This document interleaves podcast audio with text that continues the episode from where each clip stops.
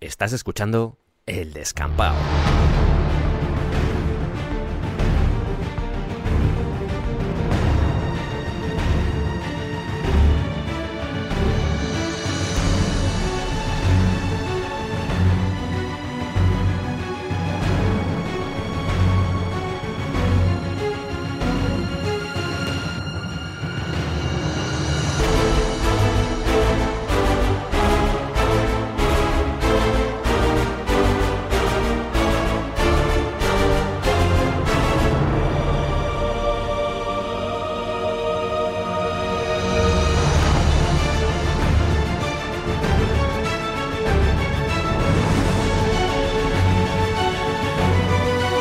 Bienvenidos al descampado.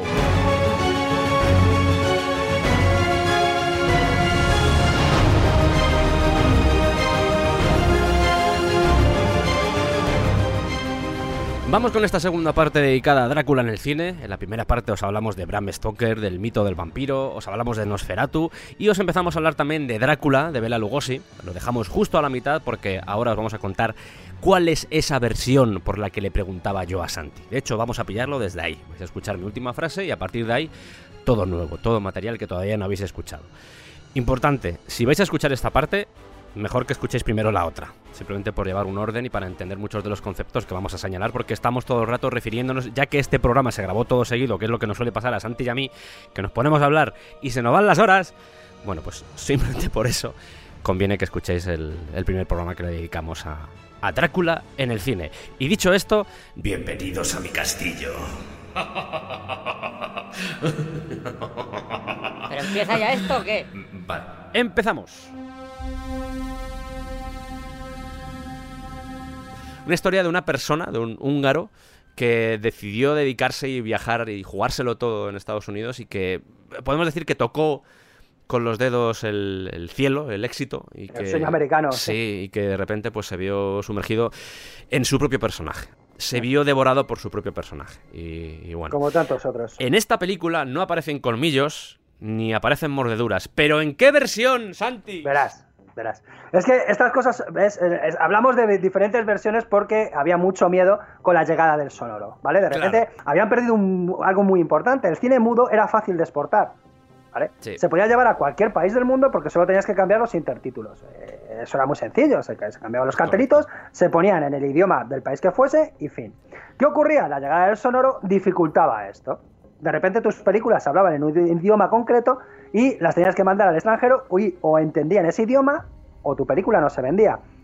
Claro. ¿Qué pasó? Los estudios, con sus gónadas superlativas, empezaron a rodar, es que es así, empezaron a rodar películas en diferentes idiomas, la misma, Sí. con otros actores, pero prácticamente la misma película, eso, en diferentes idiomas. Normalmente, eh, uno de los idiomas, eh, era un- el idioma favorito para exportar a países latinos, era el español. español, sobre todo. sí. Efectivamente, existe una versión española, prácticamente es la misma película, solo que dirigida en este caso por Josh Melford.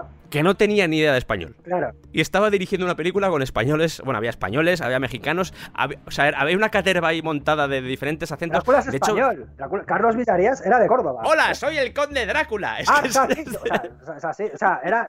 es que es en ese plan. La sangre es la vida, señor Rencio. Y claro, eh, bueno, Lupita Tobar sí que era mexicana, que es la que hace de. Sí, es verdad. Lo diré de Mina. Y lo curioso de esta película era que se rodaba. eh, el equipo de día rodaba eh, la, eh, la película de Todd Browning y el equipo de noche rodaba la, la- la versión, la versión en español. Hmm. Es delirante. Hay de hecho, hay críticos que dicen que es mejor, por lo menos en el aspecto visual. ¿Por qué? Esto también tiene explicación, porque bueno de George Melford llegaba y se encontraba el material grabado. Se, se encontraba la escenografía completamente hecha, las marcas de actores estaban puestas en el suelo. O sea, quiero decir, tenía un trabajo mucho más sencillo que el, bueno, de Todd Browning, que tenía que empezar a tomar decisiones respecto a eso. Tenía un poco el trabajo hecho y se veía además, eh, podía ver los negativos, es decir, vamos a ver qué han rodado estos chicos. Entonces, en ese sentido, parece que es una película un poco más controlada eh, que, la, que la original, ¿no? Pero el problema de esta película es que hay que ver las actuaciones, que son increíbles. Es que llega un momento en el que te tienes que te ríes, las cosas como son. También es cierto que han pasado muchos años, es todo muy histriónico, repetimos que son actores y actrices que venían del cine mudo son muy exagerados y están defendiendo un texto teatral poniendo caras de cine mudo todo el rato y es todo eso, como, Sí. como muy sobreactuado. Es una película muy simpática de ver, las cosas como son. A mí es, es muy entrañable, es muy entrañable y ya digo que hay momentos muy bien rodados, ¿eh? Y se nota mucho que mm, lo que tú decías, lo de que sabemos lo que han hecho por la mañana Eso es. y nosotros podemos mejorarlo. Claro, claro. Y no, te, no te hacen falta 200 tomas para llegar a donde ha llegado Browning, porque dices, "Coño, Claro. qué bien queda la cámara aquí. Pues efectivamente, y prácticamente es la misma película, de hecho la entrada del, del, del conde, la, la- icónica entrada del conde en su castillo es fabulosa, solo que eh, el Drácula de esta película hace que Bela Lugosi parezca el colmo de la contención. Sí, Carlos Villarías está no sobreactuado el siguiente nivel. Mm. Es muy entrañable, de hecho parece cómico, pero tú dices, no, No no, ves. no me puedo tomar esto en serio. O sea, no solo ya por el tema de los acentos, que hay- insisto, hay catalanes, hay argentinos, mexicanos, eh, el, el propio Carlos Villarías, aunque no tiene mucho acento, es cordobés, pero habla todo el rato así. Teje la tela para coger la mosca incauta. Sí, Pero el hecho también de que la película dure más y que no fuera tan recortada como fue la, la versión de Estados Unidos, hace que tenga más coherencia y que la gente, por ejemplo, yo cuando la he visto me entere de cosas que digo, ah, vale, o sea que era por esto. Lo que comentaba antes de Renfield, de repente, pues dices, ah, o sea que...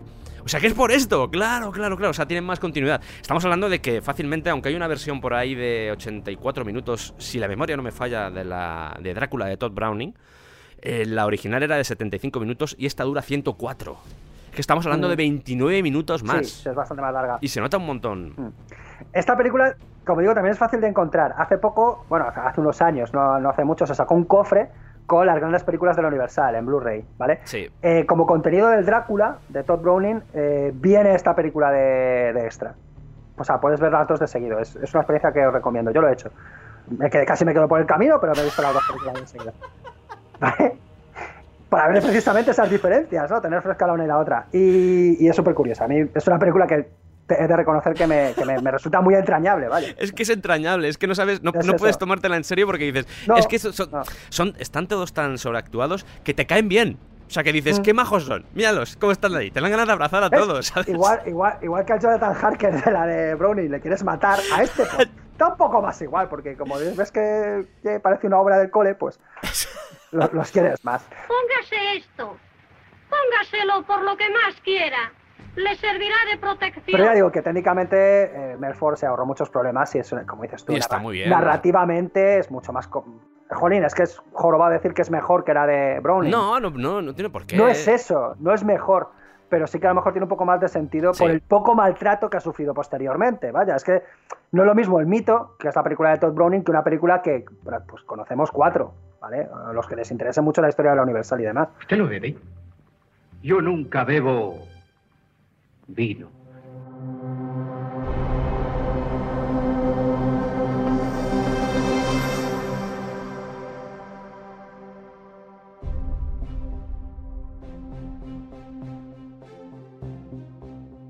Esta película, antes mencionábamos ese tipo de, de films que de repente se encuentran en un cajón olvidado de no sé dónde, tenemos esta versión gracias a una copia que se encontró en Cuba en los años 70, Ujú. porque estaba perdida también.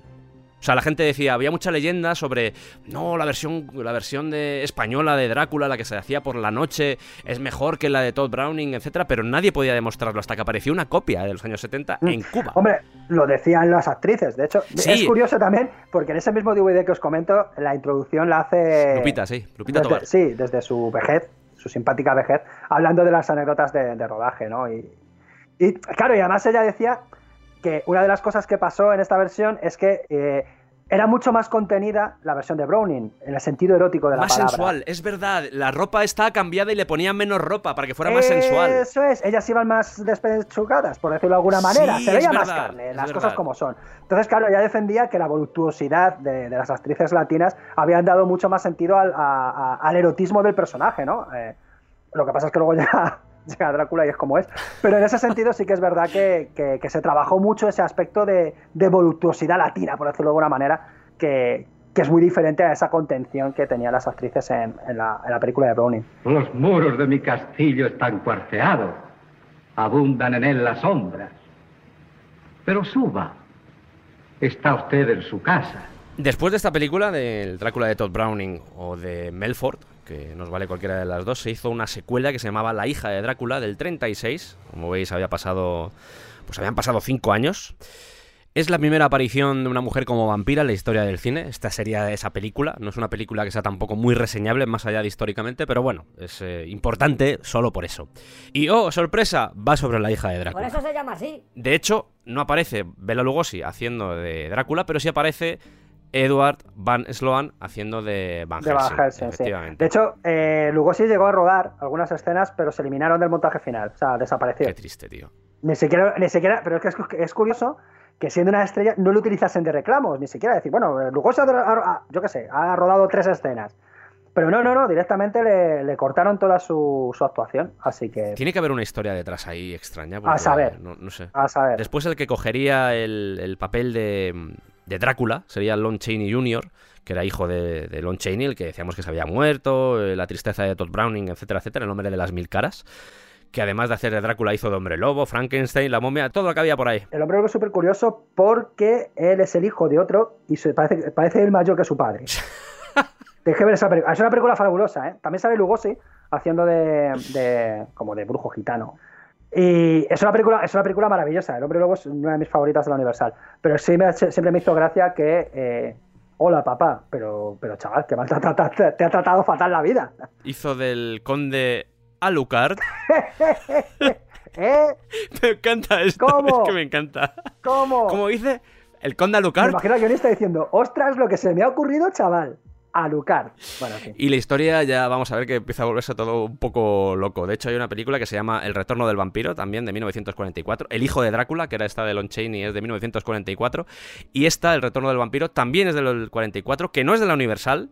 No sale Drácula, pero encontramos a, a Bela Lugosi haciendo de un vampiro llamado Armand Tesla.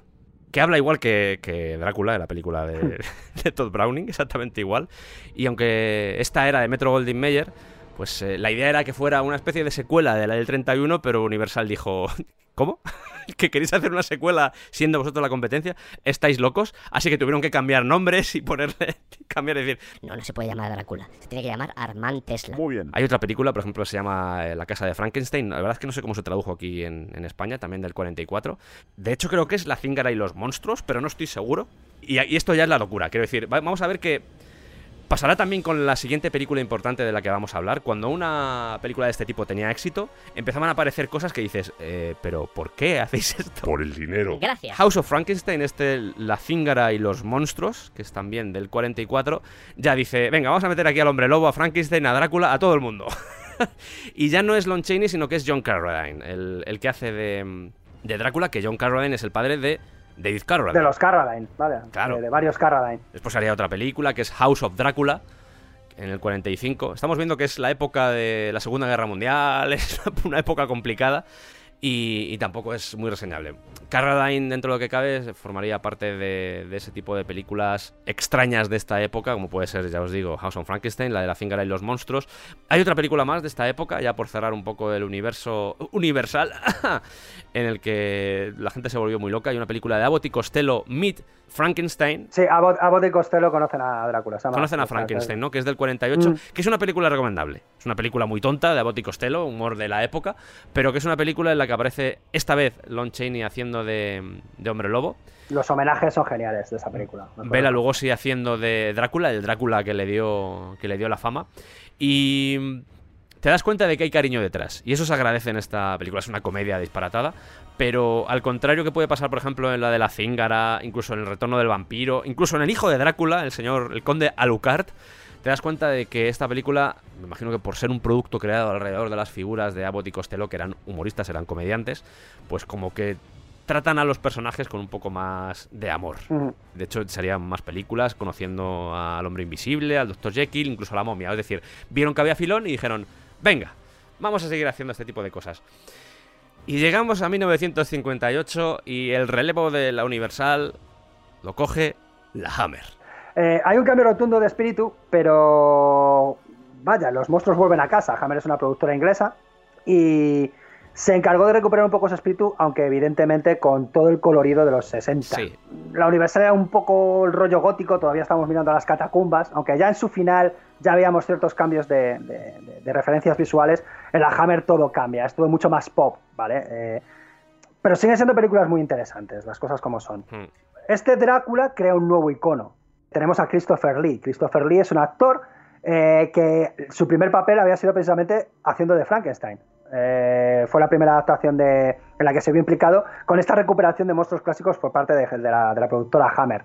Y eh, bueno, pues una cosa lleva a lo otro, ese porte también muy aristocrático y a la par mefistotélico que tiene Christopher Lee, le llevó a eh, encarnar al conde Drácula en esta nueva versión, que también sufre bastantes cambios respecto a la, a la original. Ay, Dios. Ya, ya, ya, ya. Ay, ay, ay. O sea, ay. no tiene nada que ver con Drácula, vaya. O sea, le llaman Drácula y, y tira para adelante. Pero es un vampiro mucho, quizá incluso más monstruoso que el que, que, el que vimos en Lugosi. Lugosi tenía ese, ese, esa maldad, ¿no? Pero pa- podía pasar por humano, pero el de Christopher Lee es un ser absolutamente, ya no solo malvado, sino monstruoso. Sí. Es esa, esa mirada inyectada en sangre, ¿no? Y que bueno, pues que prácticamente ni habla el, el personaje de, de Christopher Lee. Entonces, Tiene 13 frases.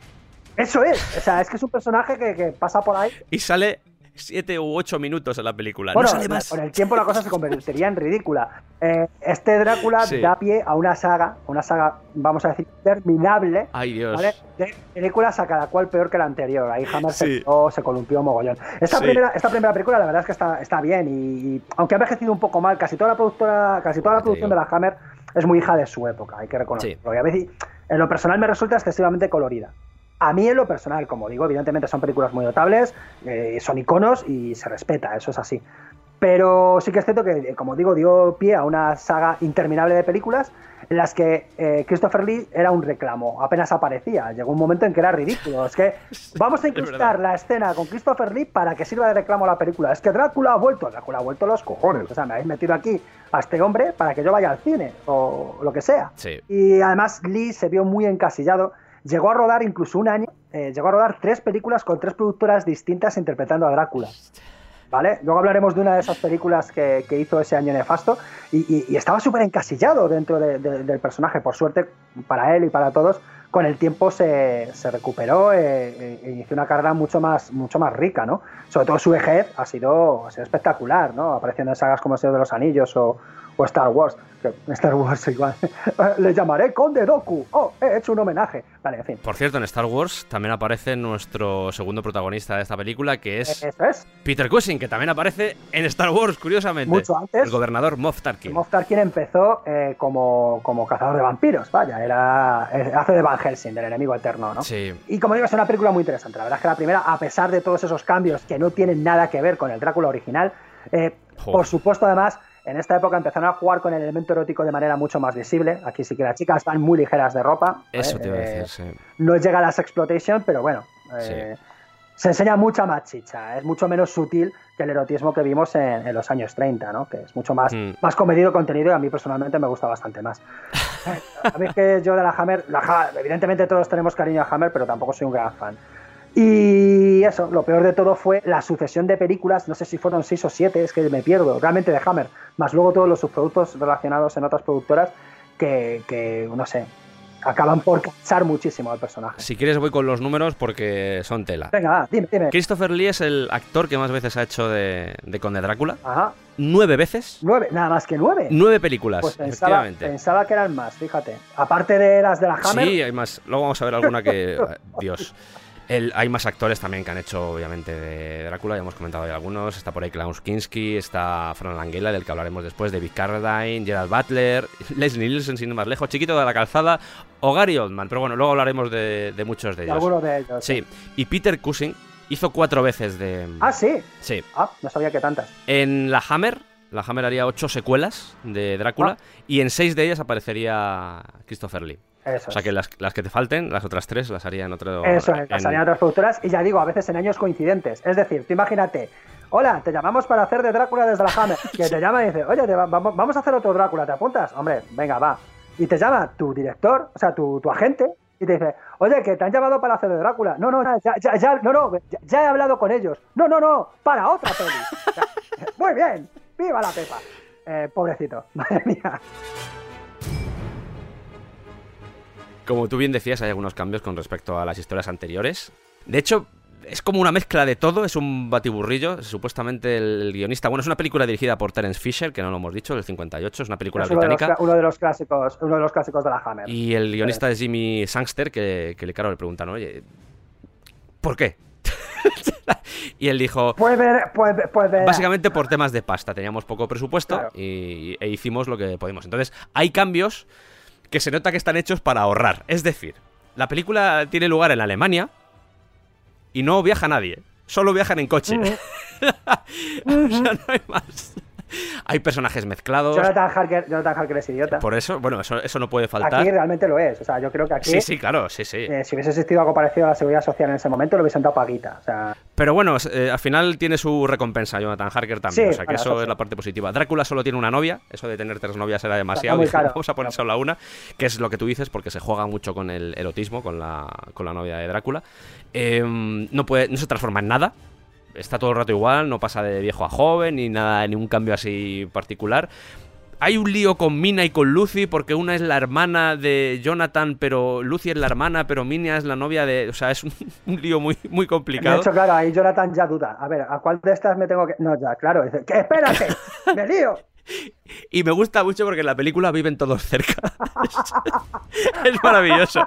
Vecinos y residentes en Alemania. Qué. Además que Jonathan Harker es contratado para eh, algo así como mm, catalogar la colección de libros que tiene el Conde Drácula. Esto lo estoy contando en serio. Y te das cuenta de que la librería son libros falsos. ¿Qué dices tú? A mí eso me dolió. Digo, vamos a ver, o sea, estás contratando a un libro y la librería es falsa. Bueno, pero ¿no molaría que cogiese y empezase a catalogarlos. A ver, libro Sí. falso número uno. Libro falso, li- sacándolos en bloque, como son lo- los libros falsos los pone en orden, tío. O sea, sería, sería genial. Yo compraría esa peli. Yo tengo anotaciones de esta película, como por ejemplo el entrecejo de Christopher Lee. Que yo soy muy entrecejo, es una cosa que me gusta. Y oye, tiene su entrecejo y dice: Tengo entrecejo, soy Drácula.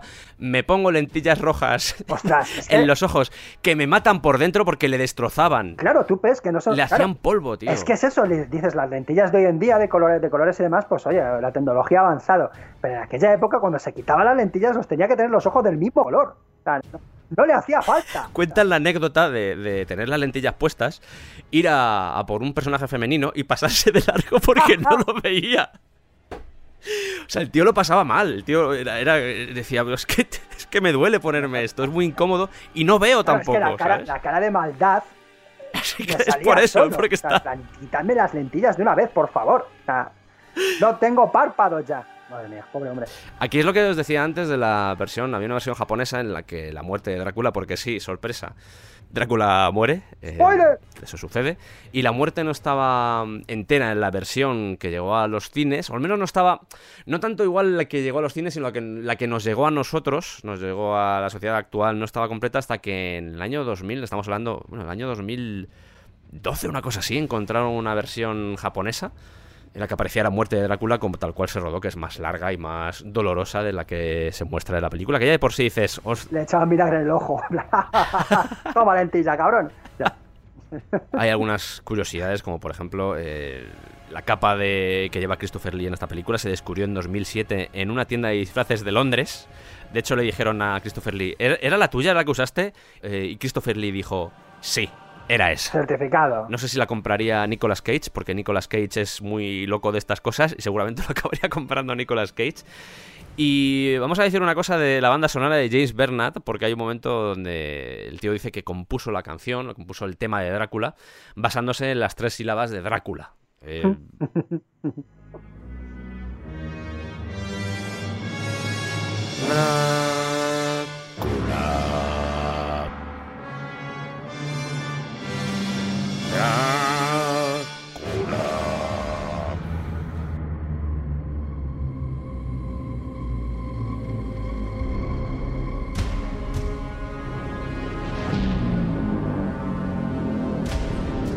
Hay cosas muy locas, quiero decir, eh, hablábamos de, ese mm, Drácula versus Billy el niño, que dices, mm, me parece todo perfecto, pero de aquí salieron las novias de Drácula, Drácula era el príncipe de las tinieblas, eh, yo qué sé...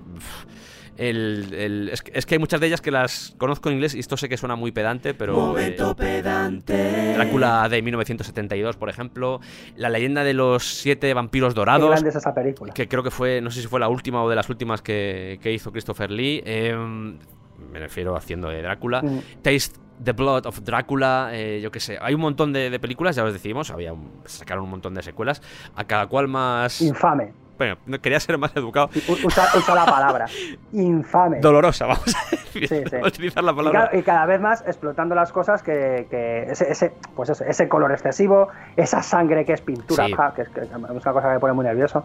Eh, Hmm. Mucho exceso. Es que el problema de estas películas es que eran muy excesivas, no tenían ningún control. Y con el tiempo, los directores y productores querían explotar precisamente eso, lo más descontrolado. Claro, al final eh, es un sin Dios la película.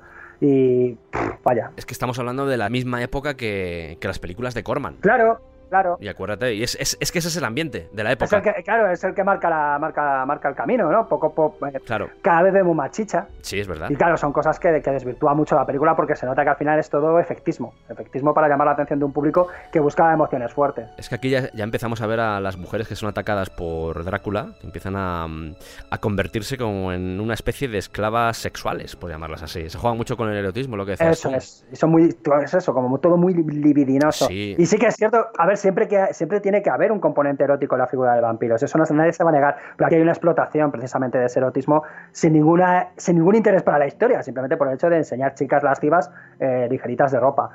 Vale, el vampiro deja de dar miedo. De repente la vampiresa dices tú, "Mm, que me muerda. No, tío. Es eso, es que se entregan a él. Claro.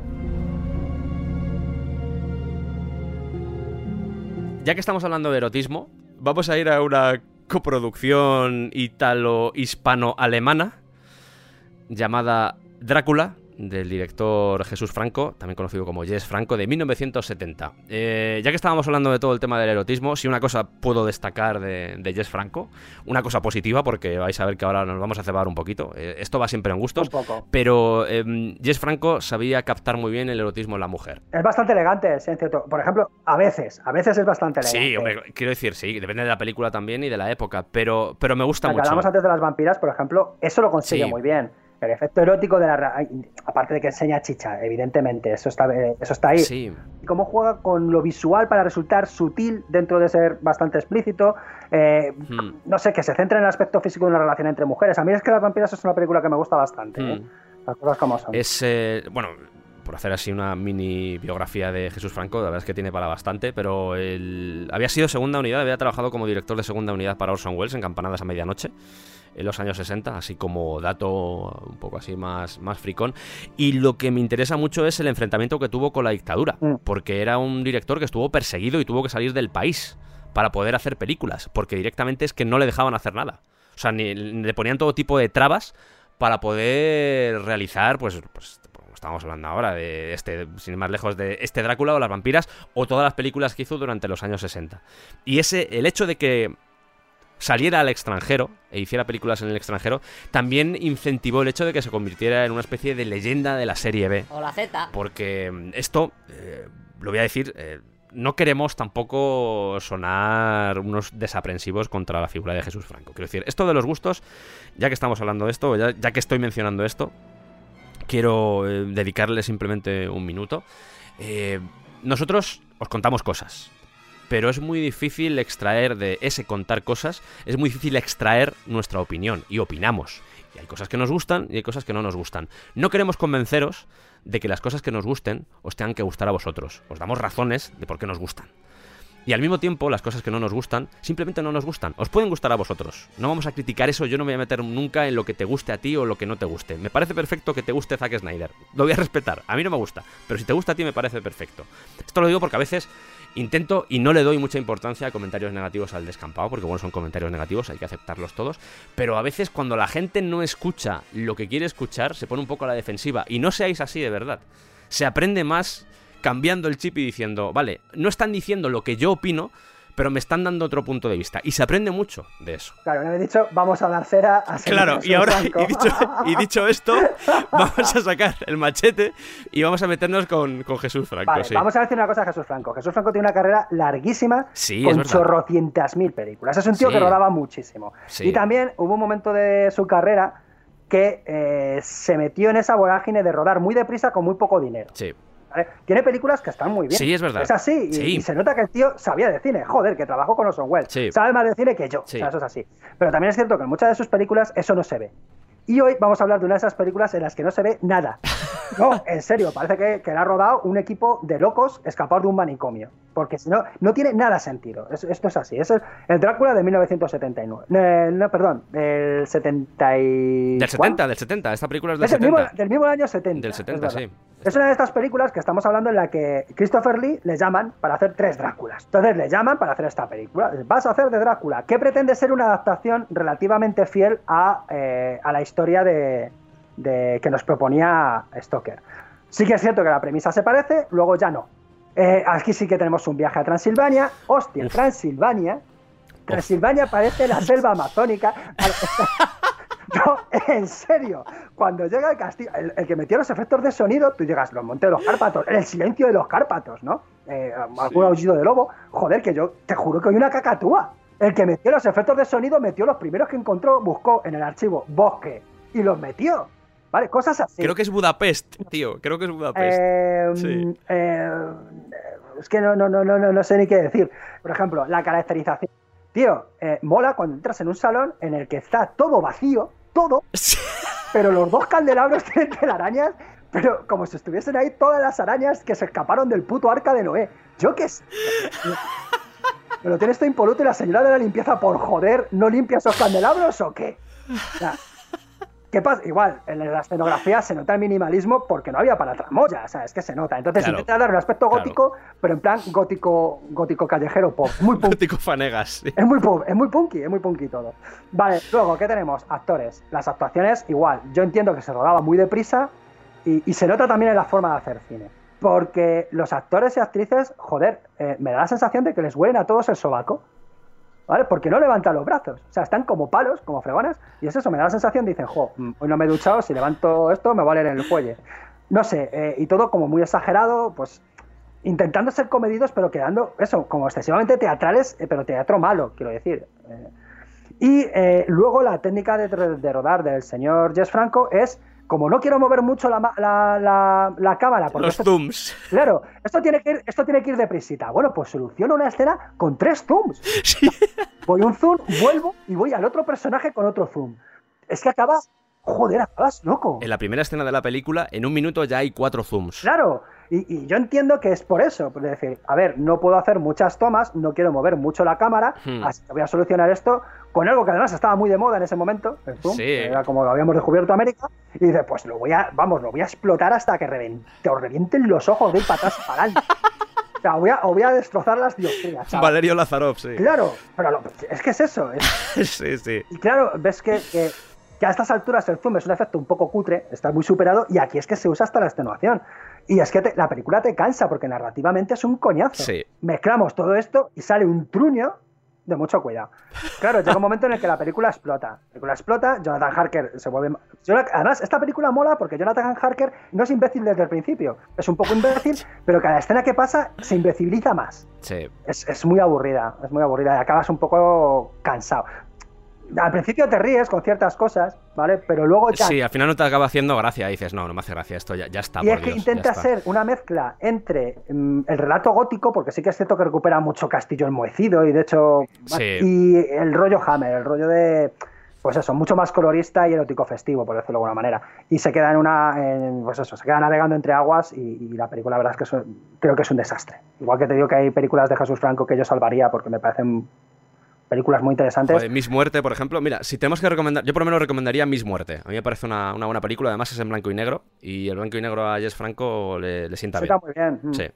Sí, pues porque ahí era punky aposta. Es decir, aquí voy a ser un destroyer y voy a, voy a llamar la atención y voy a romper con, con los esquemas. Pero ahí se nota que está haciéndolo con intención. Aquí se, se Sí. ve a mil leguas que lo está haciendo por pues por aligerar, porque la película tiene que acabarse tempranito, porque me he gastado todo lo que tengo en contratar a Christopher Lee.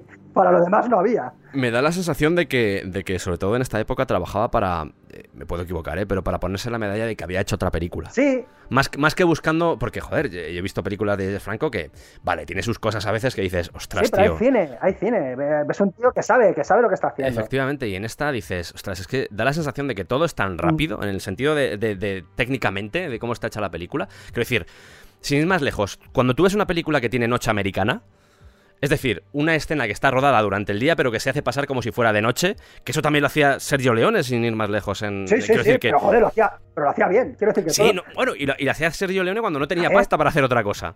Cuando ya ves ese tipo de cosas que le meten un filtro azul, eh, dices, Claro, ostras, cuando se ven las sombras de las cámaras, Eso es. cuando está eso es. Klaus Kinski, por ejemplo, que sale Klaus Kinski en un papel en el que no dice nada, no habla, simplemente hace ruidos y se pasa la película comiendo insectos, que según decía Jesús Franco, se los comía de verdad. Es que hace de Renfield, sí. No dice nada. Pero un Renfield, un Renfield psicodélico que te cagas. ¿eh? Sí, O sea, pero- En esas escenas, cuando está metido dentro de, de la habitación en la que está, que es una habitación de estas típicas acolchadas para los locos, se ven, se ven los micrófonos, se ven, se ve, o sea, dices tú, se ven las sombras de la gente que está. Quiero decir, hay, hay una serie de elementos que dices, ostras, tío, tú tienes cine Mm. y esto lo has hecho en plan a la que salga. Y lo más fuerte es que eh, Jesús Franco quería a Vincent Price como Van Helsing. Mm. Pero Vincent Price tenía contrato con, antes lo hemos mencionado, las películas de Corman, tenía contrato con American International Pictures y dijeron, no, no, no, no, no, ¿cómo te lo vamos a dejar para hacer una película? Después, la segunda opción fue Dennis Price y cuando no pudieron tener a Dennis Price porque estaba enfermo, dijeron, pues Herbert Lom. Y, y hay un momento súper bizarro en la película cuando... eh, supuestamente después de un ataque psíquico, esto para que os vayáis haciendo un poco la idea de cómo es esta película, Hostia, el tío se queda en silla de ruedas. Y dices, ¿cómo? Hay una escena, tío, la escena del ataque de los muñecos. Ay Dios. Es que es una de las cosas, de las peores cosas que he visto en mi vida, ¿vale?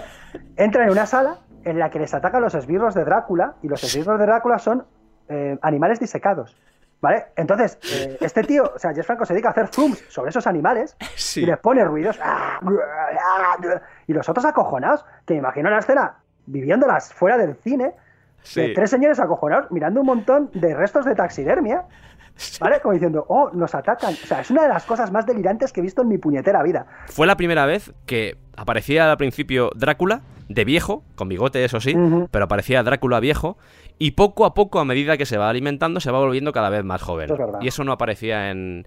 Y hay otra cosa más, en la obra de teatro ya os dijimos que habían quitado el personaje de, de Quincy Morris.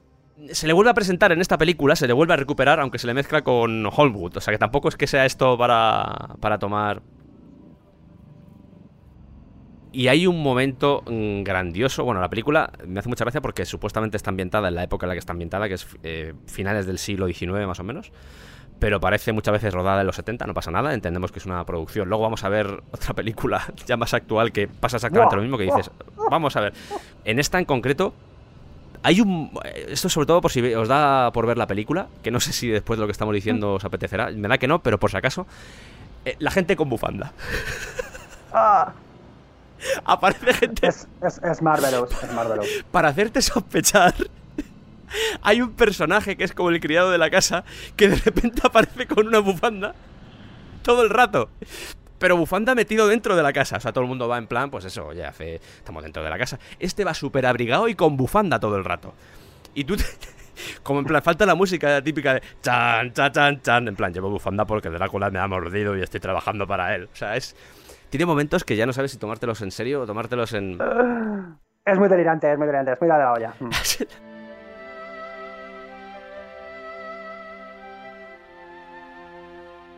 Y dejamos este Las noches de Drácula, y que es como se llamó originalmente a esta película de Jesús Franco.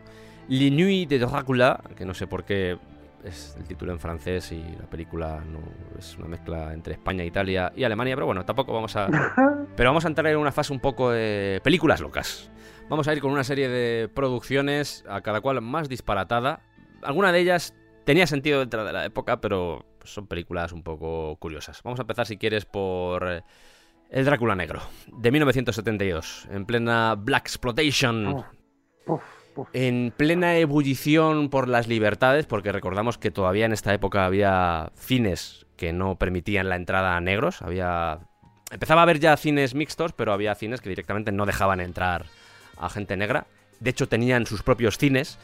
Y en muchos de esos cines, incluso en los cines mixtos, empezó a nutrirse, empezó a aparecer, a proliferar este tipo de producciones que estaban muy enfocadas a ese tipo de target.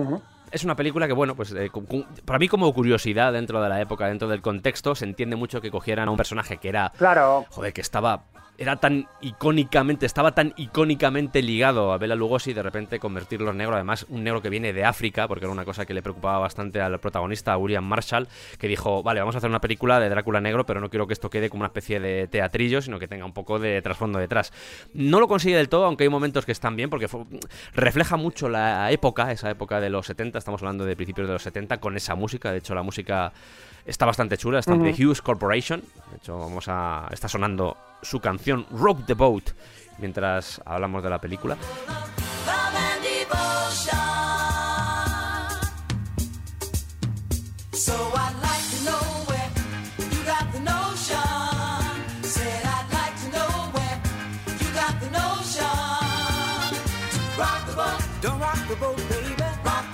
La historia va de que este gobernante de una nación africana acude al conde Drácula, ¿vale? Para detener el tráfico de esclavos. Sí. Por supuesto que ocurre, el hombre blanco le niega su ayuda y no solo eso, sino que además se convierte en vampiro. Sí. Que, bueno, pasan varias cosas y además lo curioso también de esta historia es que es de las primeras, por decirlo de alguna manera, que introduce un concepto romántico. Es decir, él eh, encuentra a la que cree que es la reencarnación de una de su mujer que además murió siendo esclava. Hmm. O sea que tiene cositas interesantes, pero también es cierto que visualmente y en cuestiones de ritmo y demás, a mí se me hace, se me hace complicada de ver, ¿eh? Vamos, si sois fans de las explotations la habéis visto fijo. Y si no, ya digo que bueno, es una forma diferente de una época, como dice Sergio, de una época en la que se reivindicaban muchas cosas y que eh, dentro de la Black Exploitation se hicieron, se, recogieron todos los géneros, se hicieron películas de muy diversos géneros reivindicando la figura de, sobre todo del hombre negro en un contexto que se le había negado como protagonista de, películas de acción o, como héroe. De hecho, hay una secuela de esta película que se llama Grita, Blácula, Grita, que en realidad es el Drácula negro o Blácula. También se le conoció como Blácula, sí. Blácula, sí. Se hicieron cosas muy locas, como por ejemplo Doctor Black y Mr. Hyde. Quiero decir que al final se convirtió en esto en una especie como una de. Una que encendió la idea de, jolín, si estos han tenido sus héroes, de sus monstruos de la Universal, nosotros vamos a tener nuestros propios monstruos. Y se hicieron cosas muy, muy, muy, muy vamos a decir extravagantes. Blácula, que no Brácula, que es Condemor 2 de 1997 de Álvaro Sáenz de Heredia, de Chiquito de la Calzada, que es una película que me, me gusta porque me gusta mucho Chiquito de la Calzada. Eres lo peor. Reivindicando a Chiquito. Yo voy a reivindicar a Chiquito, de acuerdo. Pero Brácula, tío. Monsieur Le Baron se pregunta si le ocurre algo al señor Conde. ¿A mí? ¿A mí qué me va a ocurrir? Yo soy Brácula. Y me acuesto y me levanto y voy en busca de la garganta. Quiero sangre. Puedo afirmar que me cuesta mucho verla entera, de hecho no, no, soy capaz de verla entera seguida, pero es una película que, me resulta muy entrañable y, está mejor ambientada que, por ejemplo, la de Jesús Franco. No, la de Jesús Franco, eso seguro. ¿Vale? No, y además me mola esta película porque tenemos aquí a Álvaro Sáenz de Heredia, que es director, productor, guionista. La música, la... El hermano, el hermano. No, es su hermano, Andrés Sáenz de Heredia, ¿vale? O sea, entre los dos dicen, vamos a mm, Chiquito Exploitation, es que lo podemos llamar Chiquito Exploitation. ¿eh? Y sale gente como Javivi, Nariuska, o sea, sí, Bigota Rafet, sí, sí, es todo, súper Es la, segunda, es la segunda parte de otra película. De Condemor, eh, de, Condemor. Yo soy más de Blácula, yo tengo que decir que soy más de Brácula que, que de Condemor. ¿vale? Madre mía. Incluso más que de Papá Piquillo, me gusta mucho a mí. Pues si la primera era un homenaje, vamos a decir homenaje al western, esta segunda parte es una especie de, simpático recuerdo a las películas. Eh, todo gótico chichinabo, eh, parece una discoteca gótica del Madrid de los 90. Literal. Es, muy jodido todo. Eh, no puedo, no puedo. No puedo, no, puedo. como sé que a ti te hacía ilusión, he dicho, venga, vamos a hablar de, Brácula. De hecho, por favor, que suene el temazo. O sea, sí, sí, sí, Brácula, Brácula con B de barbate, tío. ¡Señor de Navernos! ¡El príncipe de la tiniebla, Hondemó! ¡El vampiro volador! ¡Vaina tiene que cortar tus orejas, señor Conde! ¡Y el rabo! ¡Vaya tarde que me espera! ¡Ole, señor Conde! ¡Así me gusta! y Monteño! Soy el vampiro más famoso, más malo y tenebroso que llega de ultramar. Soy el vampiro que quiero con el cuerpo de torero y a la pavona. Es el señor de los infiernos que ya ha venido a vernos hemos de agasajar. Soy primo hermano de Satán y me sabe más a panto de que voy a morder, pupita. Soy un pistro, soy un vampiro. Es un pillo, es un truán. Ha llegado ya el esperado. Su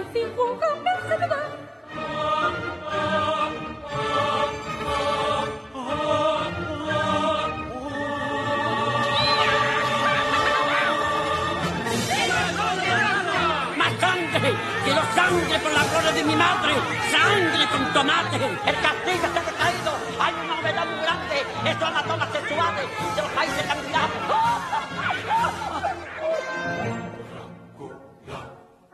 Hay también comedias muy locas, eh, la de Drácula, un muerto muy contento y feliz de Leslie Nielsen, Leslie también que es un poco loca, sí, un poco, sigue un poco este sendero de películas ultra locas. Pero vamos, Pero además, en la misma línea, ¿eh? Leslie Nielsen en plan, eh, Leslie, ¿por qué? O sea, nos gustó agarrarlo como puedas, eh, pero... Pero, eh, una de las destacables es el perro de Drácula, Santi. A ver, para esto, Esta sección no, no puedo con ella, eh, con esta sección no vamos a puedo. ver, el perro de Drácula. Eh, en realidad, el perro se llama Zoltan, ¿vale? Eh, y, joder, no me estoy inventando nada. Zoltan es un Doberman que allá por el siglo, pues cuando fuese, que andaba Drácula por ahí, no es un poco Sí. indefinido, pues eh, como que se enfadó con Drácula, le ladró. "Ah, ah, ah", Y dijo Drácula, pues ahora te convierto en vampiro, Zoltan. Vaya. Esto es así. Y luego aparece el dueño de Zoltan diciendo, ¿qué le has hecho a mi perro? Pues te convierto también en vampiro a ti, payaso. Ahora tengo dos esbirros. Eh, jo, es, es muy loco porque además el mismo actor que luego va a hacer del, del descendiente de Drácula hace de Drácula en el pasado. Eh, Sí. Michael Pataki, que aparece con un peinado rubio, con un tinte cojonudo para empezar la película. Pero lo mejor de todo es que la película empieza con un flashback del perro. Flashback de perro. El perro recuerda cuando Drácula le mordió. La historia va de que el ejército rumano, o a saber de qué país, perdido, Latveria. el ejército está haciendo maniobras. Vuela en una abadía en la que está- hay un montón de, de ataúdes y entre ellos está Zoltan y su amo. Su amo es maravilloso. Eh, lo interpreta un actor llamado Reginald. Estás dedicándole mucho tiempo a la No, no, es que es genial, es que es genial, porque se dedica a poner la misma cara, acojona, realmente acojona, pero porque parece que tiene tifus o una enfermedad no- desconocida. Eh, y eh, bueno, pues eh, su plan es encontrar al descendiente de Drácula en América. Sale José Ferrer haciendo de inspector rumano, o sea, pero esto, esto es una puta locura, os recomiendo por favor que la veáis. Eh, la droga es muy mala, pero a veces hay que pasar por experiencias para poder contarlas. Y yo he de decir que estaba tan aterrorizado, no en ese buen sentido de la palabra, no, no, estaba completamente diciendo, ¿qué estoy haciendo con mi vida? En plan introspectivo, de pensar en ti, pero al mismo tiempo me estaba divirtiendo mucho.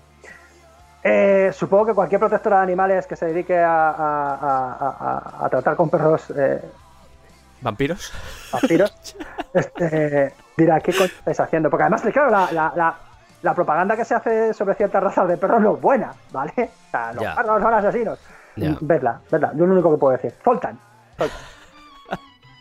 Zoltan, coge. Yo me vi una película pakistaní del 67 que se llama Zinda, con Z, Zinda Laash. Que no sé si es por el blanco y negro, que el blanco y negro a veces es muy agradecido para este tipo de, películas y hace que sea más comestible, al menos a mí me resulta, que es como que parece menos cutre de lo que realmente es. Esta película fue la, la primera película pakistaní catalogada como X, o sea que nos podemos imaginar, todo porque aparecían mujeres provocativas, salía un Drácula pakistaní de la época. Hay también un, Drácula indio, por cierto, pero bueno, me interesaba más centrarme en este porque, por supuesto, hay bailes, hay bailes en la película y hay momentos un poco extraños de la banda sonora porque de repente empieza a sonar la cucaracha sin venir a cuento.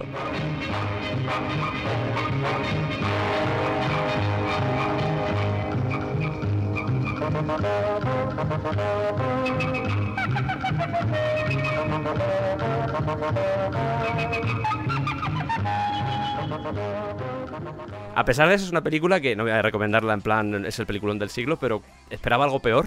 Igual es porque tenía las expectativas demasiado bajas, pero no es una película del todo pésima, por decirlo así. Yo creo que la del perro. Bueno, del perro yo creo que es una película para verla con colegas. Mm.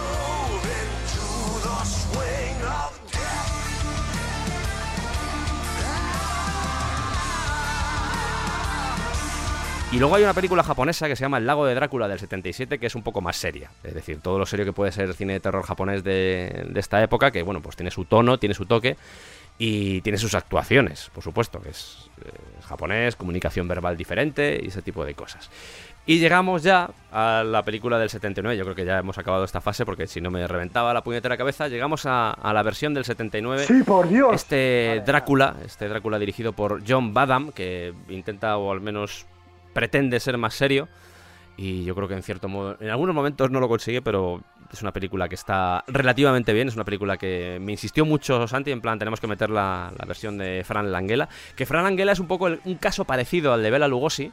Porque Fran Langella estaba interpretando a Drácula en Broadway, en vez de hacer las 200 y algo interpretaciones que hizo Bela Lugosi de esta obra, él llegó a hacer 925, porque además de 925 veces hacer de Drácula. Y el director, que era John Badham, como os he dicho, Ujú. vio la obra de teatro y dijo, oye, me gusta mucho esto. Y la vio como cuatro o cinco veces, la obra de teatro y, y sobre todo la interpretación de, de Fran Langella de este, de este Drácula.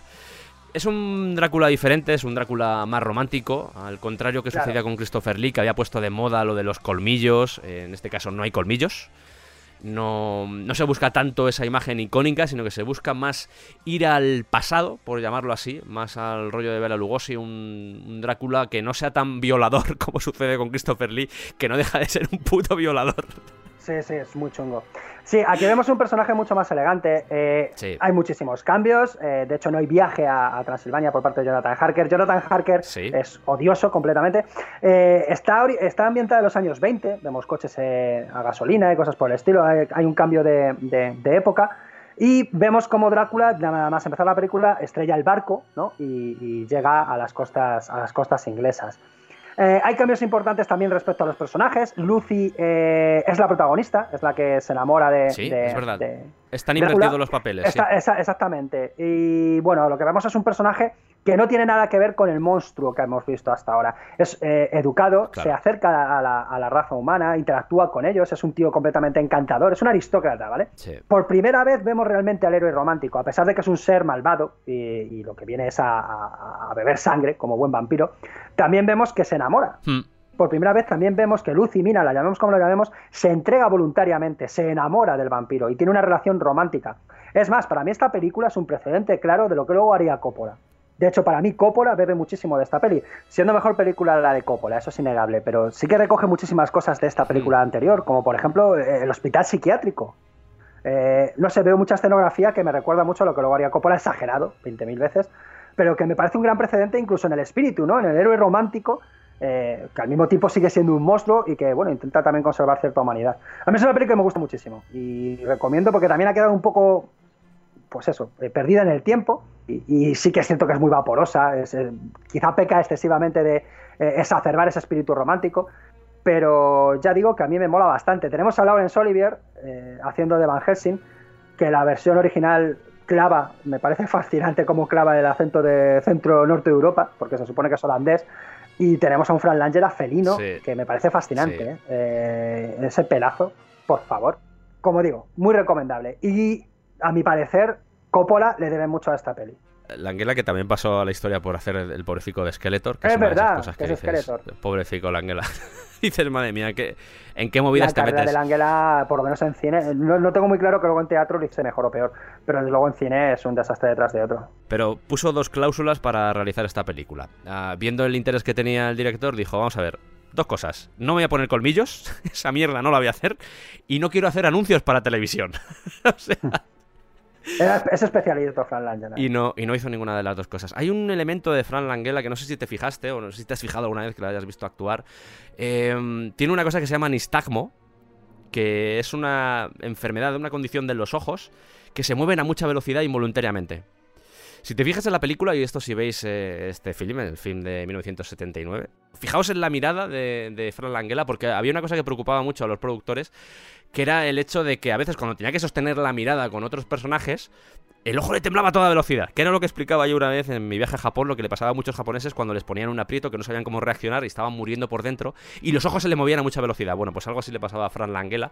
De hecho, ya os digo, preocupó a los productores y dijeron, no, ostras, esto le va a quitar, le va a quitar un poco de peso. Y a veces lo consigue mm, solucionar, lo consigue aguantar, pero hay otras que, que se le van los ojos y es como, ostras, ¿qué pasa? ¿Qué pasa? ¿Qué pasa? ¿Qué pasa? ¿Qué pasa? En plan dices, ¿dónde va? ¿Dónde va Frank? Tranquilo, tranquilo, Frank, ¿sabes? De Loris Olivier eh, hay una paradoja que se produjo en esta película, que es el tío estaba enfermo. Y curiosamente, tratándose de una película de vampiros, el problema que tenía era que, que ante cualquier arañazo, el tío no paraba de sangrar. Una especie de hemofilia, ¿no? Claro. La película originalmente, esto, esto ya, no sé si lo sabes, pero la película originalmente eh, el director quería hacerla en blanco y negro. Eso no lo sabía, no lo sabía. John Badham, que venía de matar los 70, Es verdad, venía de, de rodar Fiebre del Sábado Noche. Sí. Cuidado. Sí. Y para mí, eh, Drácula es una buena patada para entrar en los 80. ¿eh? Este rollo vaporoso, como todo muy, muy elegante. Sí. Quizá cierta estética de videoclip en algunos momentos. Sí, eh, es, muy, correcto. es muy visionaria, por decirlo de alguna manera. Le quitó color, ¿eh? Sí, no, no, no, se nota. Le quitó color Verdad. porque el, eh, originalmente era un poco pues lo que tú acabas de decir, Fiebre del Sábado Noche, eran los colores más, más vivos, más dorados. El pelazo de Fran Languela también, el pelazo del Puma, eso es, eso es para, para A mí me mencionar. parece genial, me parece genial. Las manos, tío, las manos. El uso que hace de las manos Fran Languela también me llamó mucho la atención Mm. durante Es la que es un tío muy elegante, tiene mucho control de su físico. Sí. A mí me parece que, que esas Sí. escenas de baile, eh, que además eh, Batman mueve muy bien la cámara. No sé, es que a mí me parece que es una película Sí. que está muy bien y que ha envejecido muy bien. Y me sigue pareciendo, pues en mi top, en mi top 5 de Dráculas está. Hombre, es que es verdad que no hay mucho donde elegir, ¿vale? Me parece una película más que notable. sí, es... Si sois fan de Drácula y no habéis visto esta película, porque sí que es cierto que ha quedado como muy. eh, eso, muy oculta, ¿no? ¿no? No se habla mucho de esta película y me parece una película de bastante calidad, eh, en todos los sentidos. Salió en mal año también, ¿eh? hay que decir, en 1979 fue... Bueno, de hecho, mira, vamos a unirlo con Ken Russell, que ya ha aparecido varias veces en este programa. Hay un momento muy Ken Russell, el- sobre la mitad de la película más o menos, en el que se produce un momento así un poco amoroso. Y, y el juego de los colores, el juego incluso de la forma de colocar la cámara es muy, muy Ken Russell. Y Ken Russell precisamente quería hacer un Drácula este año.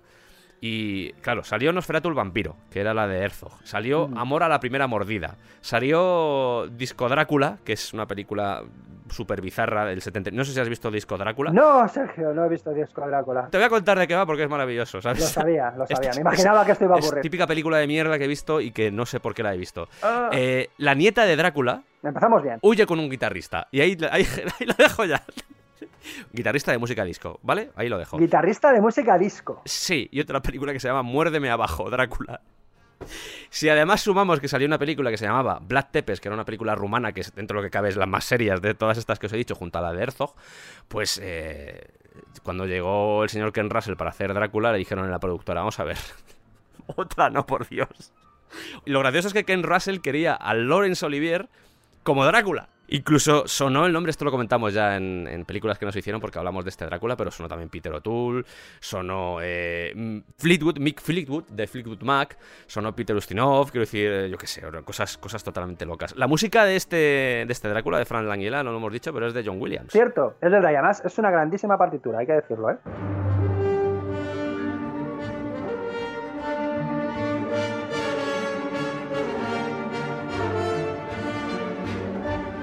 Sale por aquí Donald Pleasance, que es el que hace de Sam Loomis en Halloween, y que le dijeron, ¿quieres hacer de Van Helsing? Y dijo él, ay, no, no quiero hacer de Van Helsing porque... Porque vengo de hacer el- a Sam Loomis y claro, pues la gente va a pensar que, ojo, es otro doctor. Y entonces le ofrecieron el, el doctor Seward. Que también es doctor. por Que si también es doctor. Es una de esas películas en las que Renfield es el tonto del Sí. pueblo. Esta es la primera que vamos a ver en la que Renfield es el tonto del pueblo. Y ya como mega curiosidad, mega friki, eh, Richard Roxburgh, Christopher Lee y Frank Langella son los únicos actores que han hecho de Drácula y de Sherlock Holmes en película o en televisión. Y ya que hemos mencionado este 1979, este Drácula de 1979, y Santi ya ha dicho que influenció a la película de Coppola, vamos a ir con la película de Coppola porque yo creo que es una de las más iconográficas de la historia. Este Drácula de Bram Stoker, que es como lo llamó Francis Ford Coppola, que la gente le decía, oye, ¿por qué le has puesto lo de lo de Bram Stoker? No, porque, joder, cuando hice El Padrino puse el, Padrino de Mario Puzo y siempre que pongo un- alguna película que está basada en un libro, pues siempre pongo el autor del libro. Coppola quería llamarlo directamente de, a secas. Pero le dijeron, Oye, Coppola, ¿tú crees que esto tiene sentido? déjame llamarlo de. No, efectivamente no, porque quería distinguirlo de las adaptaciones anteriores porque él las veía como como no precisas, como que no eran no estaban no cogían la esencia del libro original. Vamos a ver que la versión de Coppola tampoco sí es más fiel en algunos elementos, los personajes se recuperan, aparecen La eh, estructura epistolar, por ejemplo, que hay mucho Sí. que, se, que se escriben y demás, eso sí se ve. Eso lo respeta, pero hay cosas que, pues, sin ir más lejos, lo que comentaba antes de la relación romántica que tienen Drácula con Mina, pues esto, pues. Se lo saca un poco de la manga. Dicen que el guion, que esto no sé si es verdad, pero el guionista James V. Hart empezó a escribir esta historia en 1977 y que la idea original es que la dirigiera David Lean, pero al final hubo algunos problemas porque David Lean se puso a dirigir Nostromo y después se murió y esta historia se quedó como metida en un cajón. Hasta que aparece Winona Ryder, ¿vale? Ahora, Winona Ryder en ese momento tiene 19 años, es, es una niña, ¿no? Pero a sus espaldas ya tiene un buen puñado de películas que son muy significativas de su época. Entonces, llega a sus manos el guion de James Hart, ya hemos dicho que escribió esta, esta adaptación, y la- eh, lo que llamó la, la atención de la, de la joven actriz fue precisamente el hecho de que se apartaba de las eh, adaptaciones teatrales al uso que habíamos visto hasta el momento y recuperaba ese espíritu epistolar, esa, eh, pues lo que hemos hablado antes, ¿no? esa estructura tan magnífica de Drácula que básicamente es lo que la convirtió en la, en la gran novela que es. ¿Qué ocurre? Esta chica se encarga de que ese guion, que en realidad estaba destinado a ser una película de televisión, eh, llegue a la gran pantalla. Y es ella la que busca a Mm. Francis Ford Coppola. Es ella la que eh, piensa precisamente en Ken Reeves y Gary Oldman para sus respectivos papeles. Eh, vamos, que fue ella la que puso en marcha la película. Ella fue la que eh, dio impulso a un proyecto que sí, que luego cayó en manos de Francis Ford Coppola y le acabó dando forma. Pero, pues si leemos los créditos de la película, Winona Ryder no aparece en ningún momento como productora o impulsora o, no sé, algo que la identifique más allá de ser la protagonista de la película, ¿no? Que fue parte importante en la génesis del proyecto. Hmm. Hay que entender que en este momento lo que sí que es cierto es que la productora de Coppola se lanzó a, a un agujero negro, ¿no? Todo el mundo eh, le avisó de antemano de que se estaba metiendo en la boca del lobo. El cine de terror estaba muerto en ese, en ese momento. Y el tío no solo va a hacer una película de terror, sino que basada en un personaje que está ultra quemado, que es Drácula, que ha habido miles, bueno, miles no, pero cientos sí, hemos dicho que casi 300 películas basadas en el personaje. Y volviendo al tema de Winona Ryder, Sí. lo que sí que es cierto es que este rodaje acabó con ella mentalmente, ¿no? Luego hemos visto Mm. que su trayectoria fue muy tambaleante e incluso aparecieron problemas mentales. Eh, Era una chica muy joven que se vio sometida a mucha presión con esta película y, bueno, sabemos que Coppola no es precisamente un, amor con la gente con la que trabaja, ¿no? La, la metió bastante caña la sometió. Ahí he leído artículos en las que se llama directamente vejación a lo que hizo Coppola con ella en, en ciertas escenas. Por suerte, eh, Winona Ryder ha reconducido bastante bien su carrera, la hemos visto en Stranger Things, por ejemplo. Así que, bueno, no es para correr un túpido velo respecto a lo que pasó, pero bueno, las cosas hay que ponerlas en, en- en- en su momento, en contexto y, y, bueno, eso no excusa nada, desde luego. ¿Qué opinas de la elección de Ken Reeves como Jonathan Harker? Dentro de, nuestro, eh, de nuestra escala de idiotez de Jonathan Harker, es. Eh, no es un personaje que me caiga bien tampoco. Me parece también bastante flojo o estúpido. Pero es que Jonathan Harker es así. Tampoco le podemos, más, le podemos pedir más al personaje.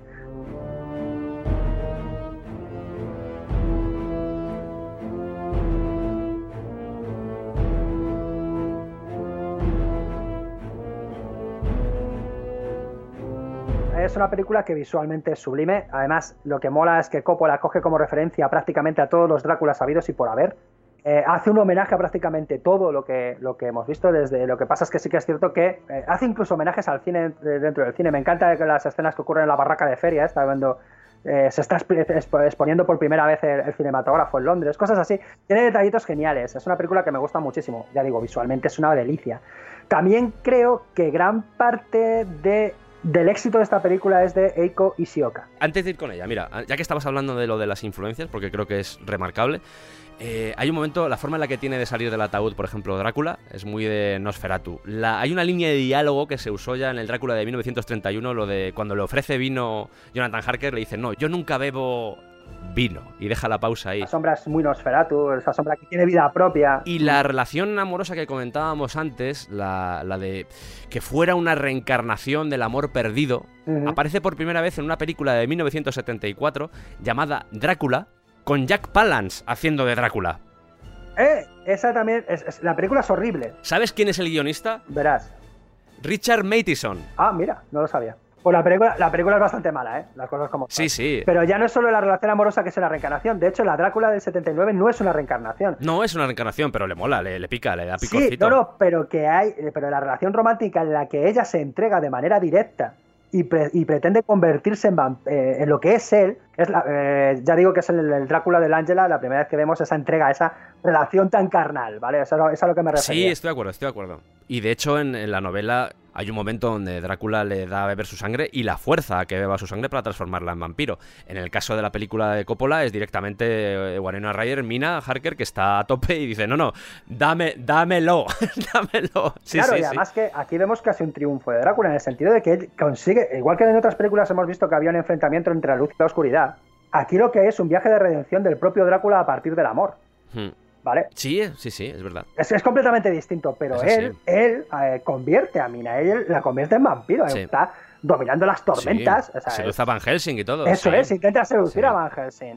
Como digo, es un cambio total del espíritu de, de- de la original. Y pero que, como siempre, es una visión que me parece muy acertada, muy acorde a los tiempos también. Y que eso, que las historias de redención siempre nos gustan. No ver a Claro. Drácula como ese engendro de maldad absoluta, que lo es, ¿eh? que es un personaje terrible. Sí. Es un personaje Sí, que, sí, que a Reeves, vamos, a Jonathan Hacker, fíjate cómo le trata. Y en principio viene a, a- a romper el mundo de esta gente y cómo trata a los seres humanos, los desprecia. Mm. Pero bueno, también vemos ese camino a la redención, al final vuelve a, a ser humano. Hay una referencia a la película de, de Jess Franco, en el sentido de que empieza viejo Mm. Y poco a poco se va volviendo joven. Gary Oldman, por cierto, no hemos dicho el nombre del actor, me imagino que muchos ya lo conocéis, Sí, pero... además es el trabajo de caracterización de, de Gary Oldman. Es que Gary Oldman en esta Joder. película, bueno, creo que a estas alturas queda demostrado que Gary Oldman es un actor más que competente, ¿verdad? No, es que en esta película se sale, o sea, hace de lobo. Además que le- le- el maquillaje parece ser que le, le sentaba bastante mal. Tuvieron que coger a otra persona que se vistiera de hombre lobo. eh, hace de murciélago humano. Hace de... O sea, es que todo el maquillaje... Gary Oldman la verdad es que siempre ha destacado a lo largo de sus películas en ser capaz de aguantar una cantidad de horas de maquillaje insufrible por cualquier otro ser humano más allá de Joaquín Reyes. O sea, es, es increíble. O sea, lo que hacen en esta película, pero todo el rato, de decir, vamos a ver, es que, es que normal, normal aparece muy poco. O sea, el resto del tiempo está transformándose en cosas y es, es tremendo. O sea, y además hay una escena, por ejemplo, que creo que se quitó de la película cuando le dicen cuando le dicen que están en, en el siglo XV y le comunican que pues que su amada está muerta. Por supuesto sale la película, pero hay una edición extendida de esa escena y se te ponen los pelos de punta y dices, ostras, tío, qué bueno eres.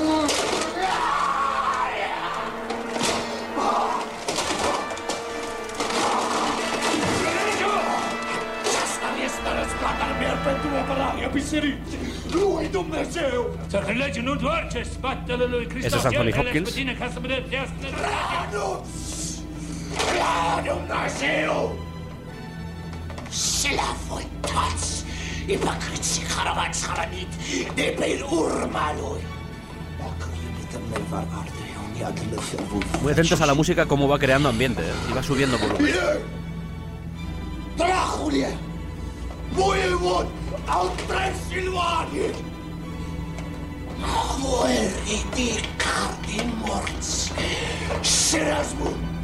Moarte! Toate! Hay un momento donde clava la espada en una cruz y, y empieza a sangre por todos los lados. Ese grito, ese grito no lo da Gary Oldman, sino que lo da Lux Interior, que es el cantante el- de la banda The Cramps, que le cogieron simplemente para ese grito. Para hacer eso. Sí.